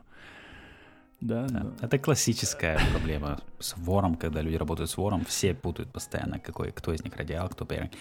Если Ну- кто на всякий случай слушает, если, если вы слушаете, вы тоже путаете постоянно. Просто запомните, что radials, радиалы, они идут от станции всегда. Они, они как лучи начинаются на станции и уходят от нее. Поэтому если ты пересекаешь радиал, ты должен смотреть именно какой ты пересекаешь, если радиал уходит от станции. Поэтому если ты делаешь на вор, н- крутишь вор у тебя прибор, ты хочешь посмотреть на каком-то радиале, если ты пересекаешь, то ты должен смотреть, что у тебя indication должен быть from. Тогда у тебя будет выделен радиал. А если у тебя to, тогда это не радиал, это bearing. Ну, а если ты ну так есть, и потом мы станцию? переключились уже А, на вор, и уже дедовским способом э, выкручивали, да, радиал смотрели именно на, на самом приборе. Ну, по-хорошему так и надо. Если он тебя спрашивает радиал вора, ты должен использовать вор, чтобы найти радиал, который ты пересекаешь. Это самая точная будет информация. По карте можно прикинуть, но это не, это не будет так точно, как если ты по прибору сделаешь. Если у тебя стекло, э, G1000 какой-нибудь, то ты включаешь вор, жмешь кнопку, курс, и он автоматически выделяет, выделяет текущий радиал, который ты пересекаешь. Что очень удобно. Ну, его идея была в том, чтобы узнать, э, освободили мы уже... То есть не находимся мы ли на курсе полосы. Там как-то полоса у него выходит куда-то, там мы ее пересекали. Хотел, наверное, вот это узнать. В общем, немножко мы с ним поболтали, поболтали, потом нас куда-то еще переключили на какую-то очередную Касабланку. И а, ну, трафика, я помню, что было как-то немного, тихо. Это был вообще весь перелет через Марокко был самым спокойным, мне кажется, да? Вот если сравнивать вообще все, все эти перелеты, Да, там, да. перелет через Марокко, там планирование, наверное, было сложно, да, вот вся бюрократия, да, а сам перелет вообще просто релакс. Мне кажется, я бы, Ну, потому я что в Марокко полетел туда- прямо сейчас, без проблем. Не, ну никто, главное- видимо, не, не долетает.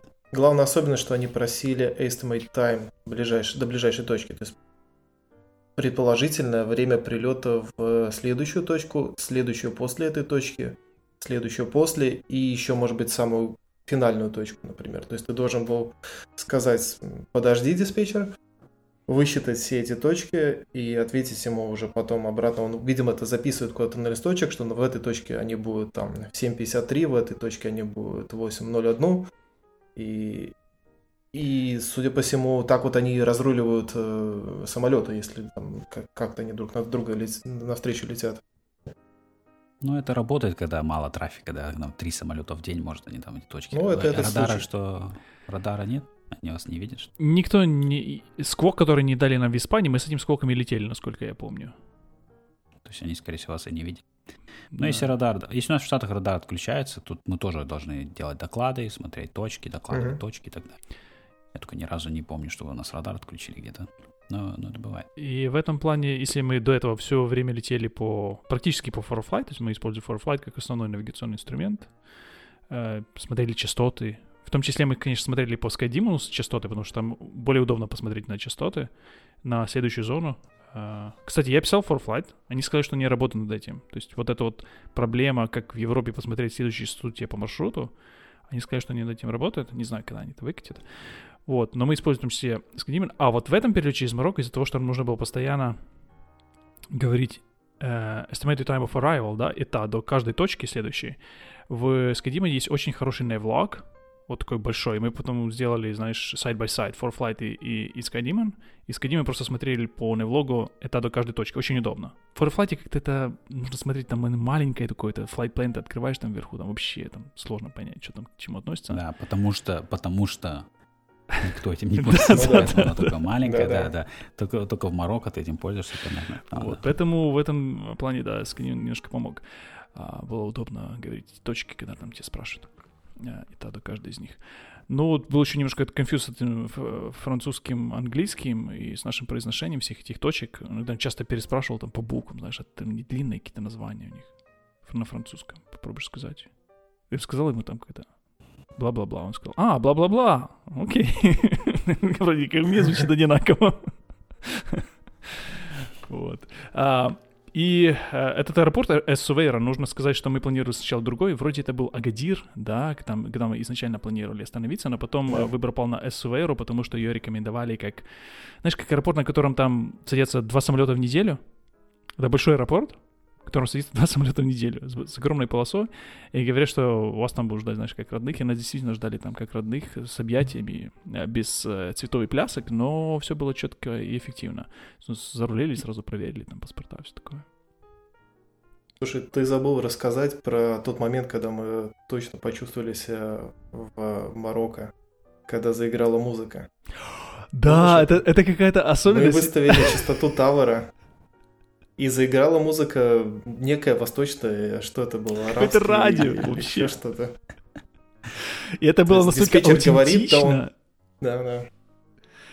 Когда она говорит, э, радио не слышно. Но вот когда и нет, радио пробивается на, на этой же частоте. И ты просто слушаешь э, какие-то местные танцы. Очень, очень по-мароккански. Очень по-мароккански. Это вот если вы будете лететь, кто-то из наших слушателей, готовьтесь послушать марокканского радио. На частоте, на частоте прочь. Эссувейра. Да, этот аэропорт Эссувейра, э, он там, девушка сидела на вышке, нас завела без проблем. Ну, потому что мы были одни. Э, все было легко и понятно. Вообще, весь перелет, весь заход, вылет, вообще все было элементарно просто. Ну, потому что трафика нету, да, мы одни, на нас все внимание, естественно. Э, очень удобно.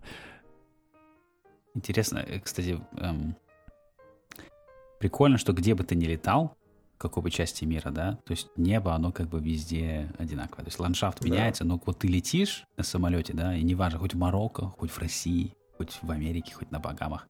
Ну, в принципе, то же самое. И полосы выглядят везде одинаково тоже. То есть, может, ландшафт абсолютно другой, но ты вышел на круг, смотришь на полосу, они все такие же одинаковые. И ты спокойно приземляешься абсолютно неважно где. Интересный эффект. Такой. За одним исключением. Э, единственное исключение — это вид этих травяных, трех травяных полос у нас в, в моем сейчас домашнем аэропорту, да, там, где я летаю в Гудвуде их, когда полетаешь, там сложно разобраться, какая из них какая, потому что там маленькие какие-то циферки, которых вообще незаметно с высоты, и какая из них какая полоса, сложно понять. И они еще травяные, ну, слабо-слабо так выделяются немножко. Но, я а если бетонные... Я сказал, полоса, конечно... я сказал полоса, а не поляна. Просто поляна. Ты наш полян не обижай, у нас хороший полян. Нашу полян бочку не кти. Окей? Хорошо? Потому что мы заправлялись из бочек. Да-да-да, бочка. Мы заправлялись топливом из бочек. То есть, э, если раньше это было какие-то заправки или там заправщик подъезжал, то тут э, привезли на пикапчике, э, на прицепчике, э, привезли несколько бочек с авгасом. А какая-то ручная помпа у них там была. Э, мы сначала слили топливо в банку, да, мы попросили банку, Паша как-то заволновался, может быть, сначала в баночку. Паша хлебнул чуть-чуть, попробовал на вкус, посмотрел. Ты пил? Да. Я Привкуса воды не, не, не ощутил. Да, если привкус воды. Знаешь, как сомелье такой, знаешь, взял такой бокал большой, покрутил. Там не был бокал, там была трехлитровая банка, да, насколько я помню, что Ну, такое, такая большая ну, может, не 3 литра, да. да, там 2. Да. Там был хардкор. То есть приехал такой достаточно, достаточно ржавый прицеп, э, бочки тоже явно не новые, то есть их там перезаправляют по много раз. И это, конечно, очень насторожило. Ну да, там может быть уже как раз все что угодно. Да. Мы, кстати, на слинге летаем, у нас же автомобильный, я не помню, говорил ли, но же автомобильный бензин. А автомобильный бензин на, не продается в аэропорту. Поэтому у нас мы сделали свой небольшой такой топливозаправщик. Мы сделали такую телегу, на ней стоит две огромные бочки пластмассовые, заполненные бензин. Бензин, без, лошадь, я вместо лошади. И при, прикручена батарея, электронасос, Э, для статического электричества специально этот провод. И то есть вот ты вытягиваешь ее из ангара, эту телегу, и заправляем слинк этим. Такой фигней этой.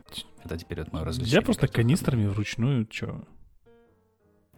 Не спортивно. Канистрами, ну, видимо, Потому что тебе нужно посчитать, сколько ты залил. Потому что если у тебя там насос, у нас, у нас считалка, там она считает, сколько ты залил. Знаешь, вот, плюс канистра, видишь, это небезопасно. Тебе нужно подключить статическое электричество, снять с нее и так далее. Там они толково сделали. У нас э, вот директор maintenance, он построил эту фигню. Но, конечно, это развлечение так себе перед каждым полетом это делать. Это... А, а как в целом аэропорт этот в Марокко? Прикольный? Полоса, как со состояние полосы? Ну, там огромная, здоровенная полоса. Ну, это не означает, что он хороший. Ты в России ездил на огромные, Нет. огромные здоровенные Нет, полосы когда-нибудь? Там на Боинге едешь, ощущение, ты как будто по, по, по, по- по сельской местности едешь. Для меня я не ощутил разницу с э, полосой где-то там, где в Задаре, где у нас там здоровенные полосы были, где я учился, и, и здесь. Вообще отличная полоса была. Ну, отлично, что хороший аэропорт. Аэропорт, получается, Магадор называется. Эссувейра, я не знаю, куда ты смотришь. Ну, в форфлайте Он СОР Магадор, да, так, так и есть, полное название такое. А, На самом деле аэропорт, там огромная полоса, э, там стояли пожарные, то есть у них там целая бригада, несколько машин, э, отдельный офис и так далее. Но ни одного Терминал большой есть были-. Да, большой терминал, вывески огромные. Чуть-чуть все запущено, ну, чисто по-мароккански, да. Но большой, большой, хороший аэропорт, и мы там были единственный самолет. Принципе, вот на этот день, например, да. И я думаю, что вот как там парень рассказывал, что два раза в неделю туда прилетают самолеты, и вот иногда такие, как мы, залетаем заправиться. Ну вот, так и живут. Полоса 7000 футов, и летает туда Ryanair, Ryanair, EasyJet, Transavia из Парижа. Сам аэропорт, кстати, очень близко к го- э, городку, в котором э, очень популярный кайсерфинг. Это самый городок, там очень рядом такой живописный. Я там никогда не был, но я когда рассматривал туда возможность прилететь. Только мне нужна виза. Зачем Марокко? Нужна виза. Вот, и Добро пожаловать в наш клуб людей без визы. да, и там э, очень хорошие условия для, для кайтсерфинга, кстати. Вот. Э, По поводу топлива мы проверили его, потом Паша еще раз слил его. Нашли мы там немножко какие-то, какого-то мусора было, да, что-то там. Но он быстро Да, да, слился. да. Ну, мы потом еще слили, потом еще слили. Подождали, еще слили. Примерно так это было. С каждым разом было все лучше и лучше. Но в конце концов топлива нам хватило. То есть мы, несмотря на то, сколько мы всего слили, топлива нам дальше хватило все равно. Э, Там есть какая-то чехарда с этим, э, с планом полета. Э, Потому что это, это Марокко, да, соответственно, нельзя просто отправить план, план полета с Flight. Ты должен пойти на вышку, заполнить все вручную, он потом это куда-то там пере- перебивает. Он, он рассказал нам, э, это парень, который там занимался этими всеми планами полета, он нам показал, через какие точки нам нужно лететь, показал их на карте, у него такие карты там. Прям я почувствовал себя, не знаю, как в прошлом немножко. А, Авиатором. да, да, да, да. Ави- Правильно ты сказал? Да, Как да. Прошлый авиатор, да, вот знаешь, вот как, эм, как деды летали. Что-то вот того. А, Он э, показал нам эти карты, показал маршрут, через какие точки мы будем лететь. Мы обсудили с ним. Он сказал, что там какие там запретные зоны, все такое. Вот. Мы пошли на самолет. У нас было, кс- кстати, туча времени. Мы рассчитывали, что мы будем там больше, но оказалось, что там даже негде присесть. Нас в терминал не выпускали. Как бы, что мы можем быть, только сидеть возле самолета, а, подготовиться к следующему полету и вылететь. И, и Ты к нам- понимаешь, что это Африка, там жарко, очень жарко уже. Сколько? То есть мы спрятались в тенечке от самолета и, и пытались продумать, куда мы дальше летим. Ну, сколько была температура? А, Ну, может Не быть, не знаю. так критично, чтобы там умереть через час, но ну, уже было жарковато. Мгм. Вот, и нам представили человека, который за нами смотрел, кто занимался хендлингом. И что интересно, мы уже собрались были грузиться, вылетать. Приезжать на машину, говорят, нет, ребята, план полета нужно переделать. Позвонили, сказали, что там есть еще какая-то зона. И мы снова поехали в вышку, снова то есть перезаполняли снова план полета на бумажке. Все, ты пишешь снова руки, от начала до конца. Ужас. Потому что какой-то там было firing, это эти учения военные или что-нибудь там, что-то стреляли Стрельба. да. возле берега. И там такая маленькая зона, и вот именно через эту зону такая тоненькая полосочка, и через нее проходит э, VFR маршрут. Точки, да, ты же должен лететь по этим точкам. То есть нельзя ее облететь там слева или справа, там, там десяток миль. Нет. Нас, если вы посмотрите, слушатели, на трек, который э, есть, э, еще раз скажу, ссылочка в описании, а нас завели аж куда-то там вглубь Марокко, и потом мы только вот по такому маршруту смогли вылететь обратно в сторону Атлантики. Но когда мы летели, Алексей предлагал срезать. Притом настойчиво предлагал срезать. Мы вроде обсудили, что в Марокко вряд ли есть какие-то ракеты с наведением. Но решили это не проверять. Эти ракеты стоят намного больше, чем они готовы потратить на то, чтобы избавиться от вас. Но это было немножко а, смешно, потому что ну, такая зона какая-то радара нет. Они никогда бы и не узнали, что вы что-то там срезали. Они же ничего не Говорят, что, что может быть, у Xamong есть радар какой-то. Может быть, он не низко. Если мы летим низко, может быть, он не замечает нас, но... но у военных там... есть, да. А, Мне сказали, что у военных, военных есть, есть радар, конечно. да. Да, да, да. да, но военные смотрят, они не смотрят на ваш маршрут, насколько я понимаю. Они военные смотрят за своими там вещами. Ну, вот как мне сказали, что они могут, если ты там совсем куда-то отклонился, они могут настучать. Уже Тогда ну да, ты полетел, допустим, рассказывать, как ты это сделал, почему.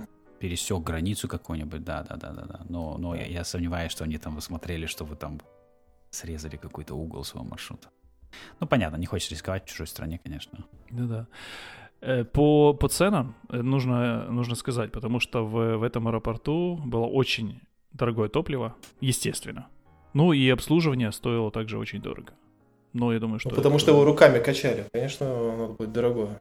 Ну, за каждый оборот по евро, литр, чтобы да. накачать, надо было, ну.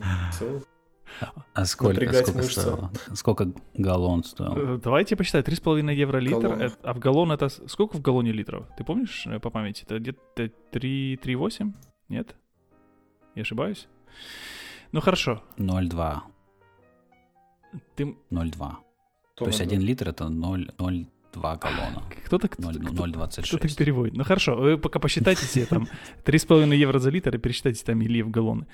Вот. А, а я что могу рассказать? Я могу рассказать, как мы... А, сколько стоило обслуживание, да? Там еще обслуживание, вот эта вся история с оформлением э, разрешения, с э, нашим обслуживанием в аэропорту, это все, это хендлинг, это все стоило круглую сумму в 200 евро, да, Паш? 220, да. То есть к этому нужно быть готовым, плюс overprice мм-хмм. за, за топливо. Топливо в раза полтора дороже, чем в Европе, получается. Где-то около того. А, вот, и, и заправляется из бочек вручную. 13,5 ну, евро галлон получается. Вау. Да. Это очень Это дорого. самое дорогое. Это очень дорого. Особенно по американским меркам, я думаю, это просто... Такой цены, цены да, не найдешь. 16 долларов за галлон. У нас 4 доллара стоит. Ну вот. Ну вот так. Угу. Но нам топливо нужно да, было, потому особенно... что у нас был перелет дальше около 5 часов до уже до Тенерифе. Э, через э, вот как они нас еще немножко заставили понервничать, потому что они уже увеличили нас маршрут, потому что они нас отвернули куда-то вглубь материка. Не так, как мы изначально планировали лететь там вдоль берега. Вот, и... Ну, нечего делать было. У нас топлива было достаточно, там у нас около 6 часов был эндуранс, поэтому, чем заправились, полетели. Это про- про- проблема была, да, с Агадиром. Снова не могли связаться. Снова перепробовали разные частоты, что-то нам... Ну, снова горы, да. Да. Но вот здесь мы уже переключились на Ком-2, я не знаю, потому что это был уже третий день или четвертый день, и э, можно было поэкспериментировать, и я чуть понял, предложил переключить на Ком-2, и получилось. Возможно, потому что Илья говорит, что там антенны по-разному находятся. Я не знаю, потому что там антенны по-разному находятся самолеты, Но... сверху, снизу. Не знаю. Я не задумывался Обычно, ну, обычно так делается, что типа не ставят две антенны с одной стороны, потому что мало ли там это оторвало, и, во-первых, чтобы сразу две не оторвало. Во-вторых, ну, имеет смысл, если у тебя, а, допустим, на земле обычно верхняя антенна лучше берет, чем нижняя. Если пытаешься связаться с вышкой и так далее. Mm-hmm. Иногда бывает то есть это Интересный просто имеет момент. логический смысл. А одну сверху, одну снизу поставить. Интересный момент, я об этом не знал, да. Вот, ну, мы попробовали Ком-2, и на Ком-2 вообще все сработало, мы возрадовались, что наконец-то мы вышли на связь, потому что была уже прямая видимость с, с Агазиром, но как-то они нас не слышали. То есть мы их слышали снова, они нас не слышали. Вот оказалось, что старенькая станция еще хорошо нам послужила. Я думал, я думал, потому что она мощнее, но возможно из-за потому что антенны по-разному находятся. Кто знает. Как вы летели через э, над водой? Сколько там был отрезок над водой?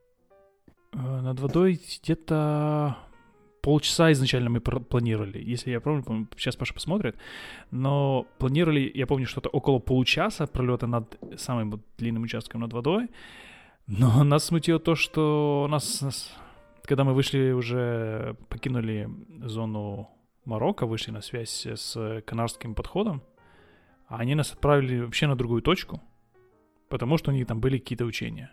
И это добавило... Я видел, папаша добавила немножко напряга, да? Да, да, да, я чуть-чуть... Я сильно напрягся из-за этого. Но меня еще напрягало, что это опять топливо. Вроде бы как есть запас, но каждый раз, когда тебе делают какие-то вот такие викторения, это еще дополнительный минус галлона. А от берега до берега там было 54 э, nautical miles.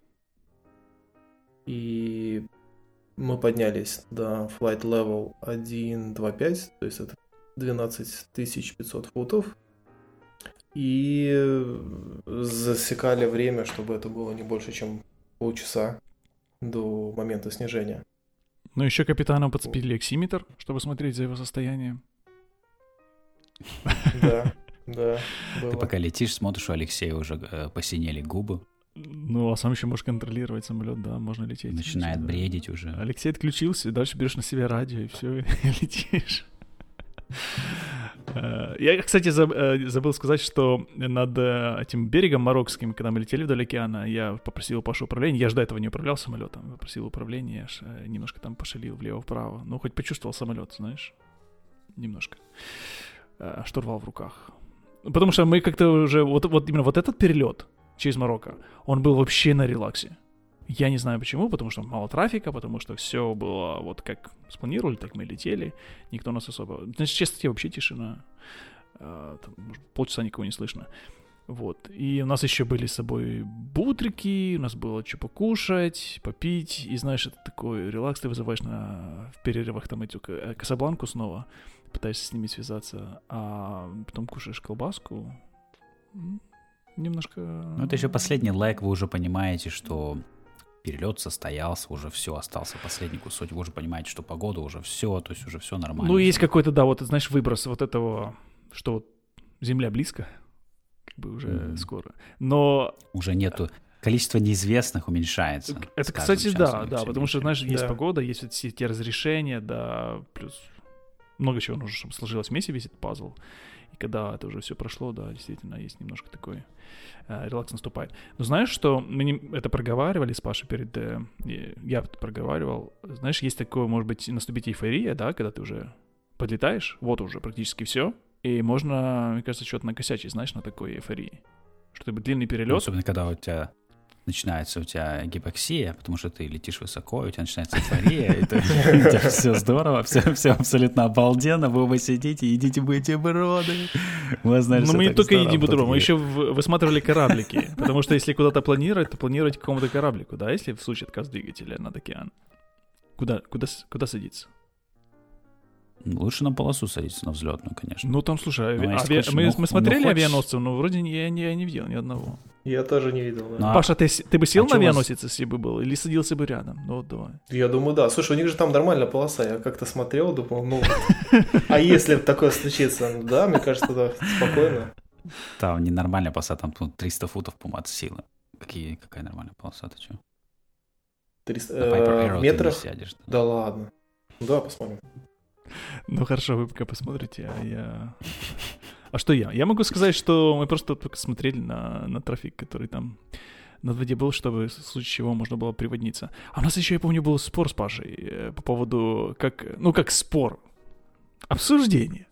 А, из-за, из-за моей, это, наверное, неграмотности, я почему-то думал, что если садиться куда-то нужно, вот даже на землю или на воду, нужно садиться с шасси. А Паша говорит, нужно садиться без шасси. И на землю, и на воду. В случае экстренной посадки. Об этом спорят пилоты уже сто лет. А, то есть мы продолжаем эту генерацию, да? То есть мы да, спорили да, и продолжали ну, эту генерацию. Ну, к этому времени уже вроде как определились, что на воду лучше садиться без шасси, чтобы тебя не перевернуло. Потому что... Паша машет головой, ну, да? Правда я тебе говорил? Вроде как, вроде как это лучше работает. А, на поверхность, смотря куда ты садишься. А, иногда имеет смысл с шасси, потому что шасси поглощают энергию, то есть пока они там на поле, на дорогу, начинают, ну когда мы начинают разрушаться. На поле, на дорогу, куда еще садиться? Ну, на дорогу, конечно, с шасси. А поле, если ты не знаешь, что там за поле, насколько оно спаханное, не спаханное, мягкая почва, не мягкая, болото, не болото, поэтому Вопросов много. А, но они все равно отломаются, но ну, да. процесс отлома, отламывания твоих шасси заберет энергию у самолета. То есть, поэтому я, наверное, больше в лагере людей, которые бы шасси... Но у меня нет выбора, у меня шасси не нравится, поэтому мне не нужно думать о таких Ну, у тебя, у тебя парашют, поэтому у тебя нету вот этого проблемы садиться, знаешь, куда-нибудь так вот, именно со скоростью. Да. Но, ну, в принципе, да, то есть концерн такой есть, потому что надо, надо думать, куда ты садишься, и, наверное, наверное, в принципе, если сильно мягкий какой-то грунт, то шасси могут зацепиться, перевернуть тебя. Есть такая, есть такая, в принципе, возможность. Ну, да, это был в том числе одна из наших дискуссий в, в каком-то из э, полетов еще до этого. То есть до этого перелета мы с этим разобрались, что если что, мы садимся без шасси, чтобы я не паниковал, знаешь, не говорил там 1,4 лампочки перед посадкой. А, вот. Кстати, у авианосца, вот самого большого американского нового, 1100 футов, ну, то есть не 300, Кто, Пайпер, Пайпер сядет на 1100 футов сядет. 330 метров, да. Ну, ну если не, ну, если не сядет, ну, значит, не сядет. Ну. Я, кстати, летел однажды, я летел над Нью-Йорком, над Хадсон, ночью, и как раз в тот момент приехала из Великобритании их новый авианосец Queen Elizabeth, вот этот огромный. И он стоял прямо в центре залива, внутри в Нью-Йорка. Я пролетал мимо него и так думаю, классно вот сейчас развернуться, приземлиться. Они бы, наверное, удивились. Может, пока они там быстро сапоги надевают, я бы успел взлететь, улететь. Но для Цируса, конечно, 1100 это немало, я бы не успел сесть. Ну это же, это же, я так понимаю, от торца до торца, а там торец, прям торец, реальный торец. Если ты летишь, Там еще трамплин в конце. А, да, точно. Кстати, это поможет тебе остановиться, трамплин. Ну да. Ну да. Ну ладно, что мы там набрали высоту, полетели. Наш рероутинг нас немножко смутил, но ничего, там корабликов, кстати, внизу было довольно много. То есть можно было еще кому-то спланировать.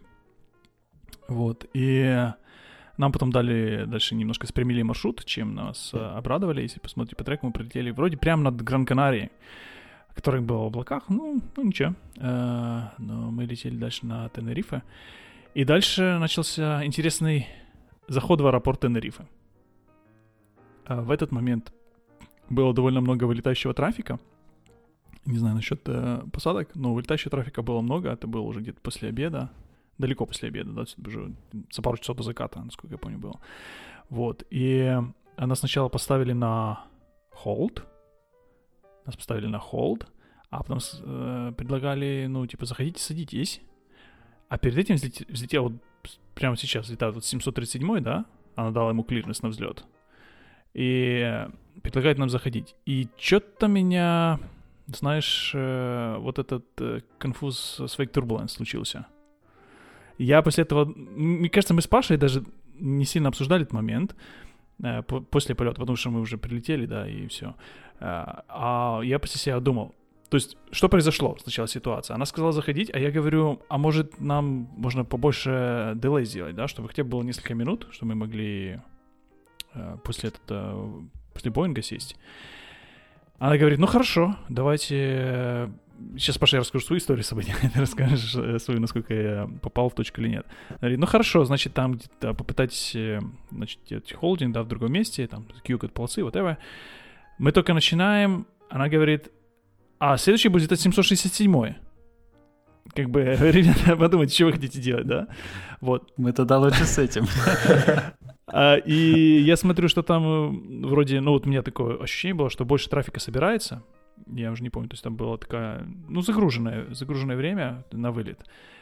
И, а у нас еще и топливо, да, ну, как бы у нас был запас, естественно, но все равно не хотелось там крути, крутиться, кружиться э, долго. И я, до меня дошло, что это же трафик взлетает, да, то есть мы не садимся за, садимся за 767 и 737, да, а он взлетает, соответственно, у него wake turbulence дальше, поэтому мы садимся раньше, чем у него даже получается этот wake turbulence.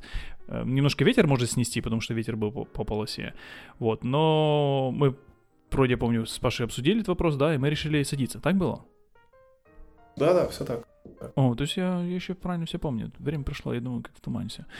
Вот, и мы решили садиться, э, зашли, сели, и у нас был э, шмяка полосу немножко, потому что вот буквально перед флерингом, или уже на флеринге, нет, до флеринга еще, случился вот конкретный сдвиг ветра. Вот я чувствую, да, вот мы летим, летим, все стабильно, вообще все четко, Паша зашел идеально. И я чувствую, мы проваливаемся. Сдвиг ветра. Это и есть ваш wake turbulence. Ты думаешь, он дошел к этому моменту? Нет, там был на самом деле очень сильный встречный ветер с порывами, поэтому я думаю, что скорее всего это просто просто ветер. Wake Turbulence. Ну, вот этот ветер мог отнести вам этот Wake Turbulence от, от подальше до поближе. Мог, мог. Ну, это вряд ли такое было бы совпадение. А сколько минут прошло от, от самолета? Ну, пару ну, минут. Пять, наверное, прошло. Это, я думаю, пять прошло. Это вполне... Мне кажется, меньше, а, ну, чем ну, 5. Минут, Мне да. кажется, меньше, чем да. Потому что мы быстро зашли, после того, как она сказала. Вот. Можно это посмотреть по треку. Может быть, спокойно, спокойно могло пойти Jet Blast и Wake Turbulence спокойно мог быть. Ну, да, ну есть... в, в реальности, конечно, никто никогда не узнает. Это мог быть и ветер, конечно, и мог быть Wake Turbulence. Да. Ну, но он так, ну, так и проявляется. То есть просто... Ну, получается, да, что а... на момент выравнивания, вместо того, чтобы самолет завис, он продолжил опускаться вниз. Вот, и... поэтому немножко мы шмякнули себе полосу, но все окей. Все целы, здоровы, самолет цел, здоров. А, и я потом после этого еще думал, да, почему меня смутило как бы поступил ли я правильно или нет, да, в плане вот разговора с диспетчером, что я сказал, типа, нам подождать нужно.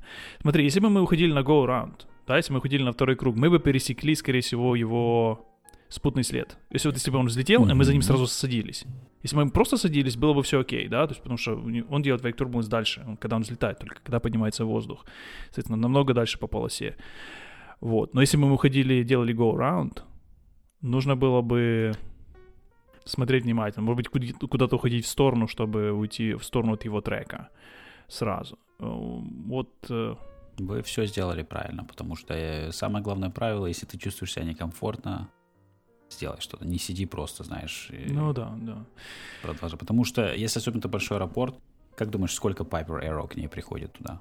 Я еще, знаешь, такой на, на радио. А мы же, ну, мы Piper Arrow, мы вообще маленький самолет, может, нам чуть больше? Я даже завалки ее.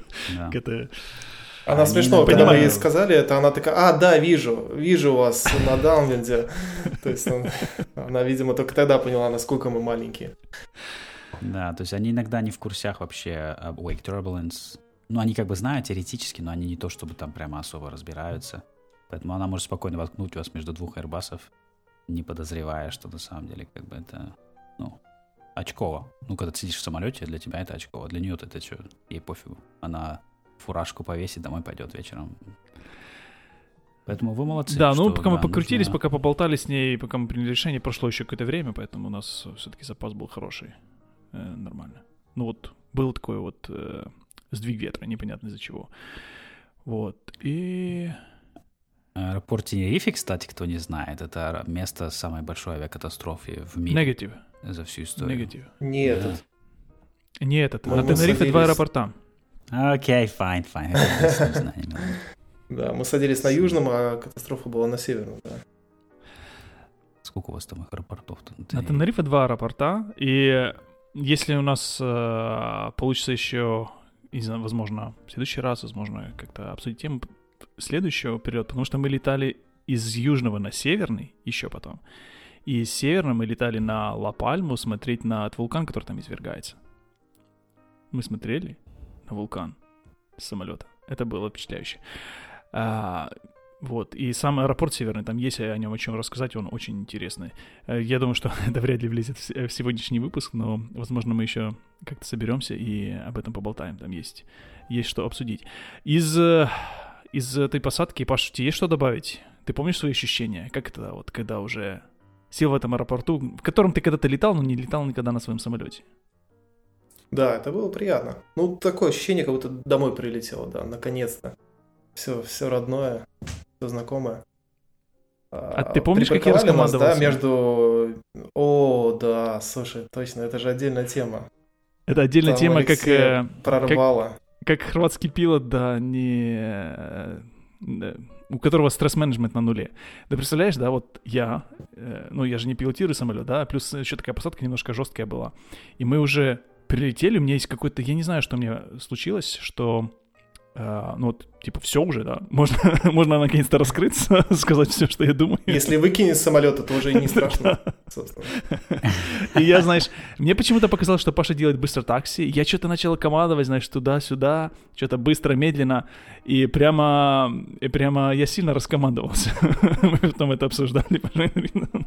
Видишь, Паша, почему скотч нужен с собой все То есть изолента должна быть под рукой, Паша, под рукой, вот, чтобы после посадки Если стал себя вести, как, знаешь, такая э, образ ворчливой жены, которая рядом сидит в машине.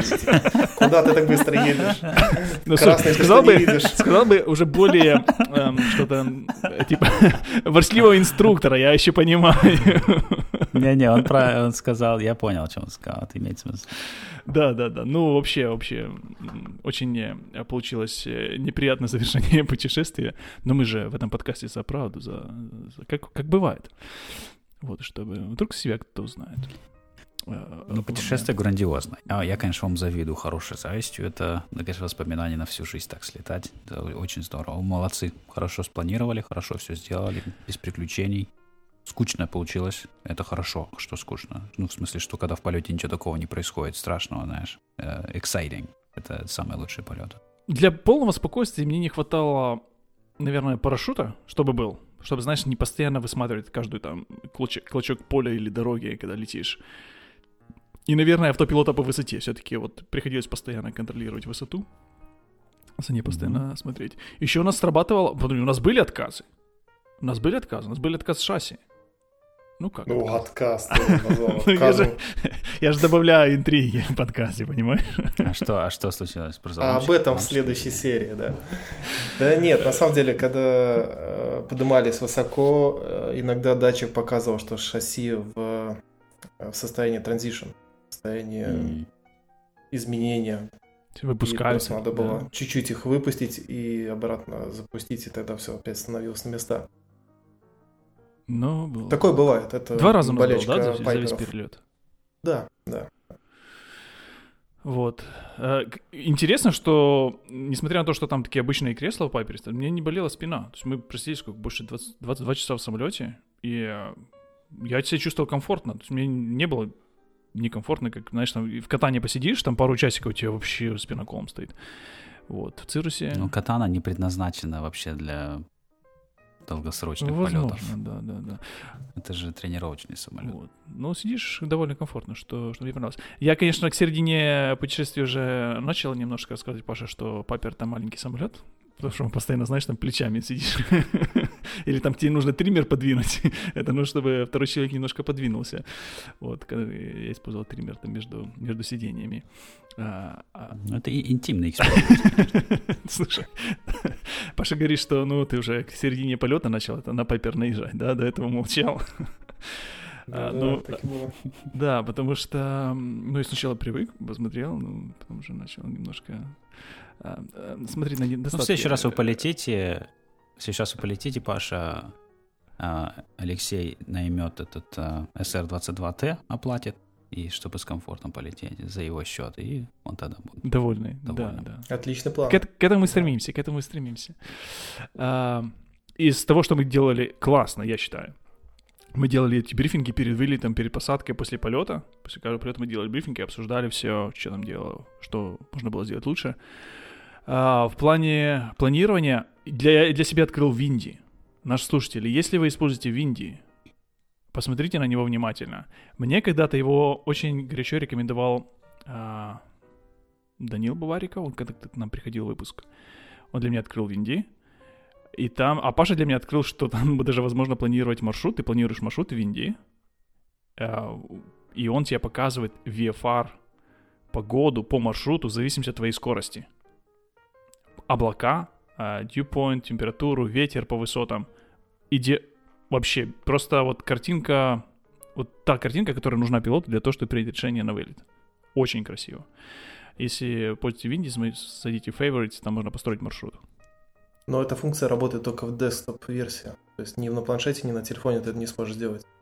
Да, в десктопе да, нужно... ты можешь выбрать э, точками твой маршрут, проложить, выставить скорость, которая у тебя будет, и тогда он покажет по маршруту, какая будет погода. И он показал довольно точно. Илья, чтобы ты понимал боль, потому что в каждой стране есть свои навигационные вот эта погода, да? Своя погода, которая там по разным странам нужно искать какая, какая где.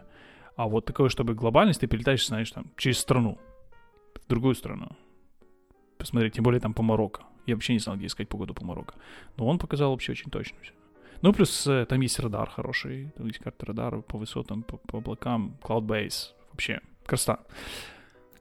Опять же, Sirius XM, насколько я знаю, опять же, он от, э, это платный сервис, конечно, но, насколько я помню, он покрывает Европу и так далее. Там все вот эти погодные продукты доступны для всех. Но он актуальную погоду показывает, не прогноз. Да. Он прогнозы там тоже Прогноз тоже, есть, да? А, он показывает круто. прогнозы, ветер, все должно быть. А, Есть еще какой-то сервис, которым Паша пользовался, чтобы посмотреть какую-то такую большую карту по, по Европе, по, по, по высотам, что-то было. А, как это Топ? Метео. Да, специализированный, Ну, там какой-то аккаунт специализированный сайт по метео. Да, да, он платный. Вроде бы как хороший, но вот смотри, мы больше смотрели В Индии. в Индии, да. По факту, да. но мы смотрели. перепроверяли, да. А, Так что э, горячо рекомендую в Индии, если вы планируете маршрут. Э, И, в общем-то, мы рулили э, в основном форфлайтом. Но вот то, что я сказал, что подсказок по частотам не хватает. И Nevlog у него такой маленький, неудобный. А так форфлайт очень хорошо очень хорошо показывает. Мне Паша подсказал какие-то вещи. Знаешь, форфлайт, например, внизу, я расскажу слушателям, потому что для меня это было открытие.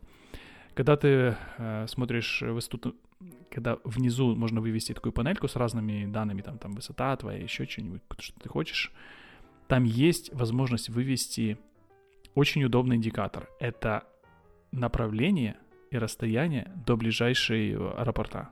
И когда ты говоришь по радио, Мгм. что ты находишься, например, 20 miles northwest of, of там Lima Delta Charlie Victor, ты это все просто читаешь с ForFlight. Тебе не нужно вот это про- про- продумать в голове, пос- посчитать, где ты находишься. Очень удобно, когда тебя спрашивают, а где ты находишься. Ты можешь сказать. Поэтому это очень круто. Yep. А, у меня на слинге, на G3X Touch, на PFD, тоже есть на HSI. Есть такая функция, он тебе всегда показывает bearing, то есть стрелочку прям направления и дистанцию до ближайшего аэропорта. Пошел Илья Так что хвастаться у тебя стеклом. сдох, у тебя сдох двигатель, ты сразу поворачиваешь на нее и все. G3X Touch очень, очень крутой, там прямо обалденное количество всяких функций классных. Ну, тебе нравится? Мне нравится. Не знаю, как можно летать стик со стеклом. Я привык летать, как обычно. Steam Gauge. Все понятно. Так а, скоро ничего кроме стекла не будет. Ты поскорее привыкай, потому что иначе что ты будешь летать на музейных самолетах. Что думаешь, на, на мой, на мой век не хватит? Steam Gauge? Ну ладно, на твой, конечно, может быть, хватит. Но... Хорошо. А, так, что еще нам... А, да, я хотел сказать спасибо всем, кто помогал нам планировать путешествие. Все советовали. Интересно было планировать вместе, потому что это большая коллективная работа, которая заняла огромное количество времени. А, и если говорить про деньги, наверное, можно сказать, что вот э, взлет-посадки были в основном где-то по 20-30 евро. А хендлинг в Хересе дорого стоил, да, Паша? Отдельная услуга. Ну, Хендлинг где? В Хересе Хересе. Нет, тоже, тоже не- недорого. недорого. Тоже что-то в районе 10 евро. Они, получается, они нас отвезли до терминала и перевезли обратно. Вот всех. Работа. Такси. Да. Ну да. По СУВР мы сказали, а вот Тенерифе Сюр, это южный аэропорт Тенерифе, как-то Пашу удивил немножко своими расценками. Ты ожидал меньше. Да, это, это была боль. Э, Но вот это как раз ошибка недостаточного планирования. Я понадеялся на то, что, ну, наверное, все будет нормально, приемлемо. Оказалось, что не особо приемлемо, да, там ушло за сотни только за хендлинг. Они попросили хендлинг плюс, плюс посадка. Э, 300, насколько я помню, да? Ну, Я помню, что А, там были большие да. суммы. Да, и в итоге неадекватно мы суммы. оттуда улетели, и я туда пока больше не возвращался на этот аэропорт. Самолет сейчас остался на северном аэропорту. Ну и в закругление этого выпуска и рассказывая о всем этом чудесном, замечательном перелете, я могу сказать, что, ну вот смотрите, да, наши слушатели, хочу сказать, это два пилота, которые был какой-то опыт полетов по Европе а, при достаточном тщательном планировании.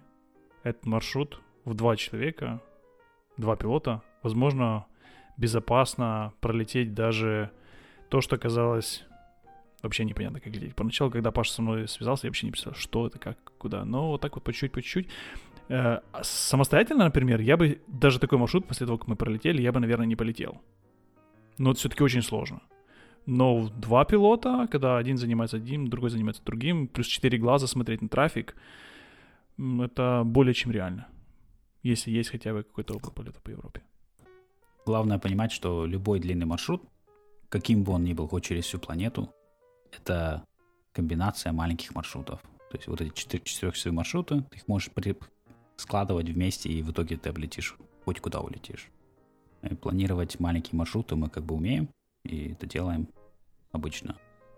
Главное в таких полетах учитывать, что, возможно, придется, надо иметь буфер два дня с каждой стороны, ну, грубо говоря, чтобы иметь возможность не лететь в какие-то дни, и все будет нормально. Ну да, буфер два дня у нас, кстати, и был, и эти два дня мы и, и использовали.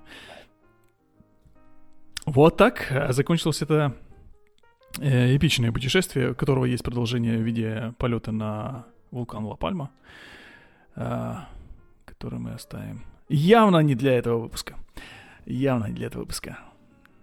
Ну что, Илья? Полетел бы в такое Давайте. путешествие?